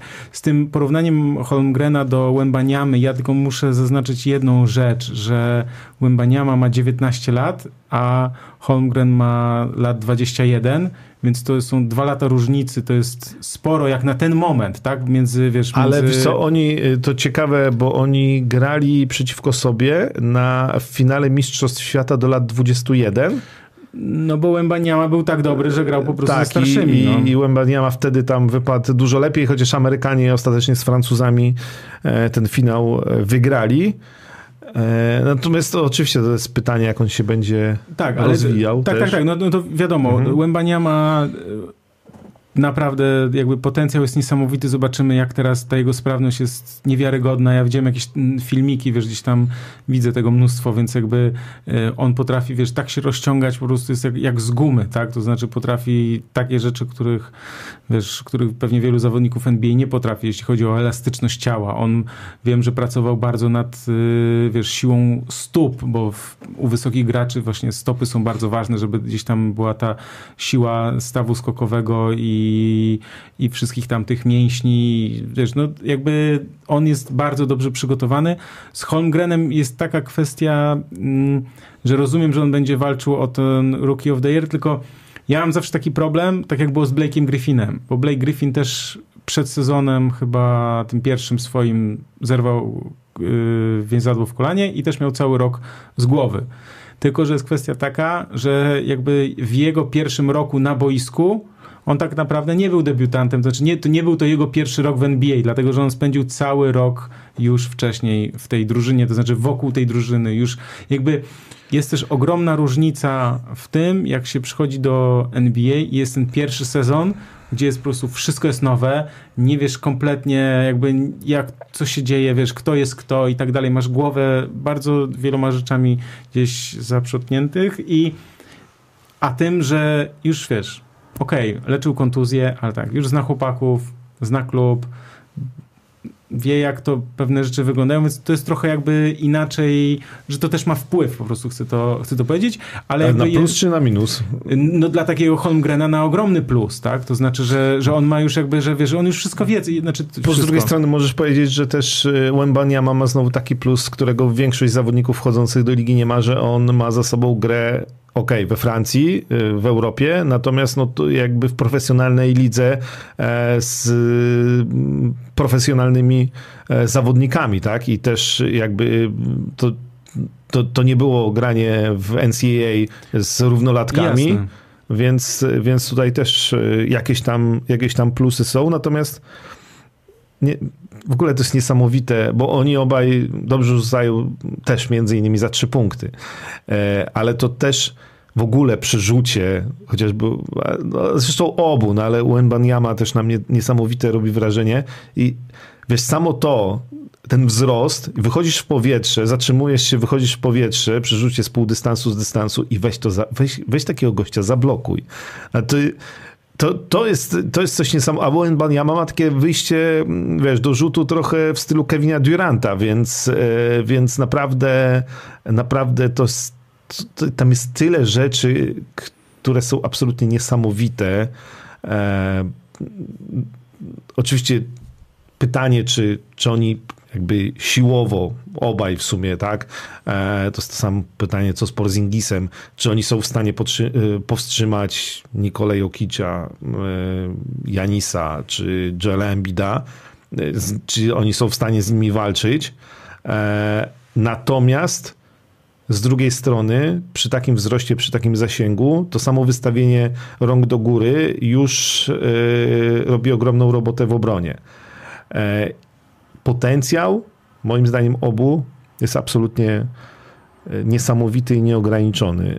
I szczególnie, że San Antonio ta, ta grupa jest ciekawa, tak jak mówimy, rok na decyzję, co dalej, ale o, to, to, to, już będzie drużyna, która już nie będzie, tak jak w poprzednim sezonie, przegrywać, tylko będzie też trochę wygrywać. E, natomiast Oklahoma City Thunder, mm, no wiesz, to też jest tak, że Holmgren wchodzi do drużyny, która będzie chciała wygrywać w tym sezonie, e, którą się wspaniale ogląda, w której jest Shai Gilgis Alexander, który już właściwie możemy mówić, jest liderem. Jest, e, no jest Ludort, jest tam wiesz, paru jeszcze e, fajnych gości, w ogóle fajny skład, który już sprawiał niesamowite niespodzianki w poprzednim sezonie. I teraz dochodzi Holmgren. Ta Oklahoma to też jest drużyna, którą... Josh we... Giddy przede wszystkim, mój kochany. No tak, no weźcie i oglądajcie. Tak, nie, to jest, to jest Oklahoma, bo, tak, bo, bo, bo to będzie drużyna super do oglądania. Tak, tak, ja się zgadzam absolutnie. E, to jest drużyna super do oglądania Oklahoma City Thunder. Jak najbardziej. Ja jestem wielkim fanem Josha e, Gidiego, więc jakby tutaj nie ma wątpliwości. Shea Gilgis Aleksander, ostatnio upolowałem jego koszulkę, także wiesz, bo za tobą jest Jeremy Sochan z autografem. autografem. Shea jeszcze jest bez autografu, ale może kiedyś, kto wie. W każdym razie mm, to tak. Y, było też pytanie takie, ponieważ na, czacie, ponieważ pewnie wszyscy wiedzą, ja pomagam Jeremiemu, a bardziej jego rodzicom, jego agencji, jego menedżerowi, no po prostu w ogarnianiu pracy w tematów w Polsce, bo była takie, takie Jak ktoś z was był na Torwarze, albo przynajmniej widział, jak to wyglądało, to w dużej części zasługa Michała. I sklepu koszykarza też, oddajmy im też, jakby SK Store też miał no, w tym to, bardzo to... duży e, udział. Więc y, Jeremy Sochan w Polsce może być spokojny o PR. No, dziękuję Ci bardzo. Ja, jeśli mam zdradzać jakieś szczegóły, to no, w kwestiach marketingowych, no to po prostu rozmawiam gdzieś tam, prowadzę takie wstępne często rozmowy, które gdzieś tam dalej y, są prowadzone już w szerszym gronie, a PR-owo, no to prowadzę jego biuro prasowe y, na Akredito. Jeśli ktoś y, ma konto na Akredito i chciałby dostawać taki newsletter ode mnie po meczach Sochana, to też jest taka y, możliwość, bo myślę, że też dużo będzie o, o Jeremim tutaj w ogóle w Polsce y, w tym sezonie, bo rzeczywiście, wiesz, jest też tak, że ten Łębaniama jest takim niesamowitym magnesem i z racji tego, że będzie dużo o Łębaniamie w Stanach, to też myślę, że będzie dużo i o Łębaniamie, i o Sochanie także w Polsce, więc jakby to jest takie trochę nacznie połączone, że to będzie po prostu też y, dobra okazja do tego, żeby mówić po prostu o, o Jeremim, a e, też jest tak, że e, no dla niego to też niesamowita okazja sportowa, wiesz, bo to jest, on idealnie tam pasuje.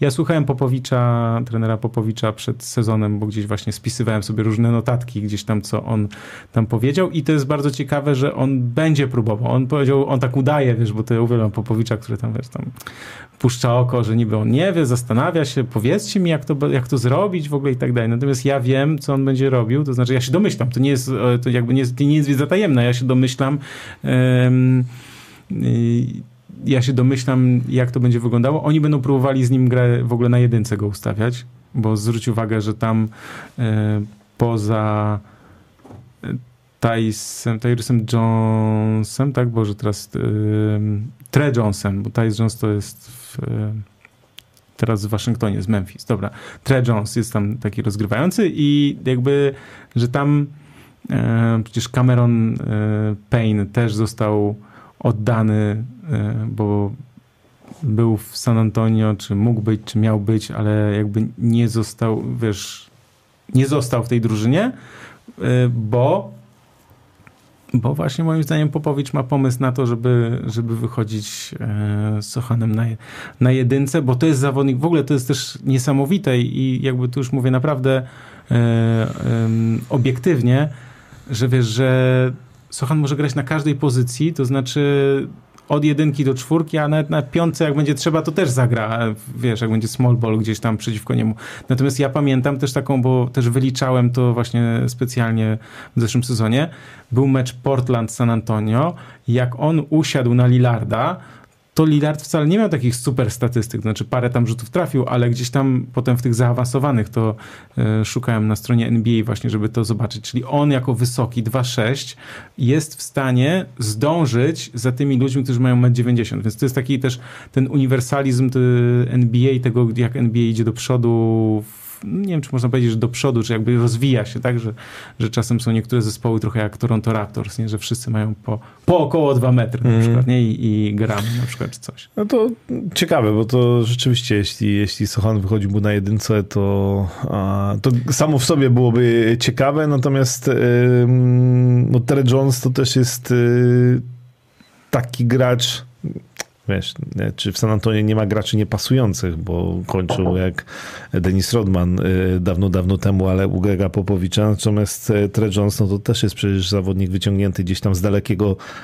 draftu. Co prawda bodajże chyba z Duke, czyli świetnej uczelni, ale, ale daleko w drafcie. Natomiast taki, który mm, ogrywany i z każdym sezonem coraz, coraz lepszy.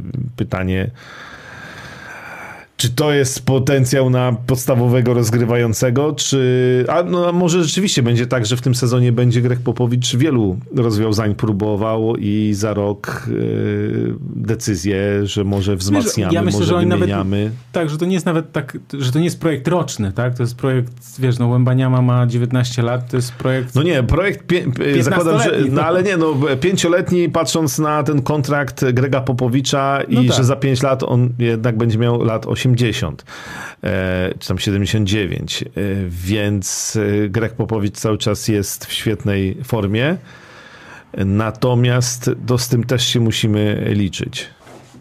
Tak, słuchaj, jest już za minutę 23, a więc już kończymy. Czy jeszcze coś chciałbyś dodać, poza tym, że ja przypominam o łapkach w górę i subskrypcjach i o tym, że widzimy się za dwa tygodnie, czyli 24 października o godzinie 21 widzimy się w tym samym składzie. Po tego dnia zaczyna się sezon NBA. I czy ty chciałbyś jeszcze coś dodać? 34 lata temu. Ach. 34 lata temu. Kartka z kalendarza, tak zwana. 34 lata temu. Pierwszy rzut za 3 punkty w NBA. Słuchaj, Chris Ford go oddał. Ile lat temu? 30, no 79 rok. To 44. 44. Ja, ja słaby byłem z matematyki. To powinienem tak zacząć. 12 października 1979. Widzisz, i co? I żeś sobie popsuł cały tam swój kącik. Czy, czy to, Krzysiek miał taki czy, pomysł, czy, zrobię taki kącik. Czy to, się, czy to można wyciąć? Czy to można wyciąć? Słuchaj, nie wiem. 12 już... października 1979 roku, 44 lata temu, Chris Ford był pierwszym gościem, który e, trafił za trzy punkty w NBA. I to jest kącik historyczny. E, co ciekawe, w meczu Boston Celtics Houston Rockets, w którym to meczu debiutował Larry Bird e, w NBA. Larry Bird wtedy oddał jeden rzut za trzy, ale go nie trafił. Natomiast tak też dla porównania Chris Ford w całym tamtym sezonie miał 70 celnych trójek. E, okay.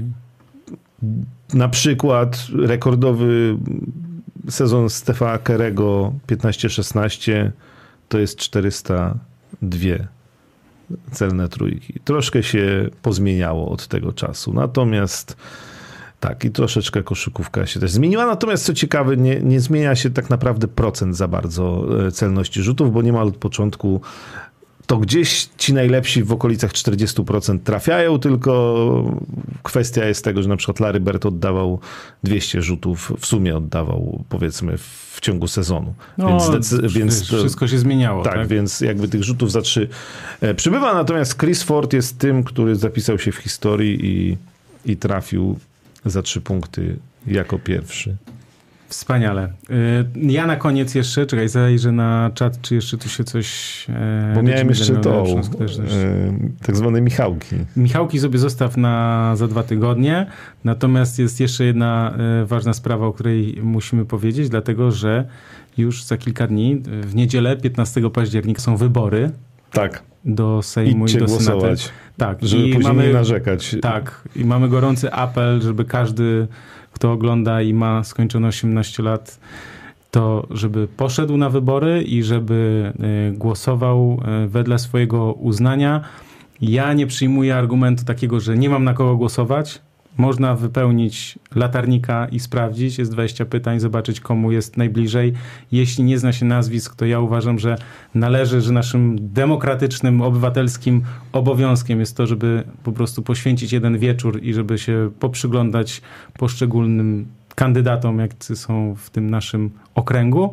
I e, no, uważam po prostu, że to jest nasz obowiązek i uważam, że. Ja też y, nie przyjmuję takiego tłumaczenia, właśnie, że, że nie ma na kogo głosować. Znaczy, ja wychodzę z założenia, że lepiej wybrać to tak zwane mniejsze zło Niż... Ale to nawet nie nazywajmy mniejszym złem, dlatego że wiesz, to jest trochę, ja tu mam taki fajny cytat przed sobą, yy, że yy, już czas, żeby przypomnieć najważniejszą radę dotyczącą głosowania, jaką kiedykolwiek usłyszałem. Głosowanie to nie jest małżeństwo, tylko transport publiczny. Nie czekasz na tego jedynego, który jest perfekcyjny, wsiadasz do autobusu, a jeśli nie ma żadnego, który jedzie dokładnie do celu twojej podróży, to nie zostajesz w domu nadąsany, tylko wsiadasz do tego, który dociera najbliżej do tego miejsca, w którym chcesz być. Chodzi o to po prostu, że to nie jest konkurs piękności i nie wybieramy sobie partnera, partnerki na całe życie i to nie jest najważniejsza decyzja życiowa, to jest po prostu nasz, e, nazwijmy to, obywatelski e, obowiązek, żeby po prostu oddać głos, wziąć udział e, w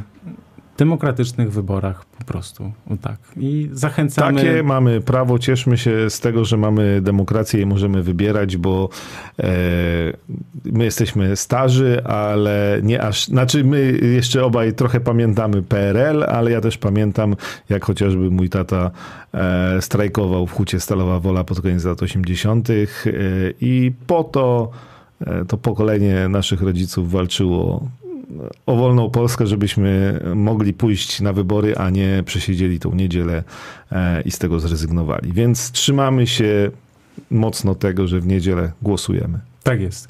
Y, to co? Widzimy się. Dziękujemy Wam bardzo za to, że byliście z nami. Dziękuję Ci, Krzysztof, że udało nam się to wszystko y, zorganizować. Dziękuję. Dziękujemy Jonaszowi, naszemu tutaj producentowi, kierownikowi wydawcy, który nam tutaj to wszystko ładnie y, pospinał. Więc co? Widzimy się za dwa tygodnie, 24 października. W dniu startu NBA. Tak jest. Dziękujemy. Do zobaczenia. Do zobaczenia.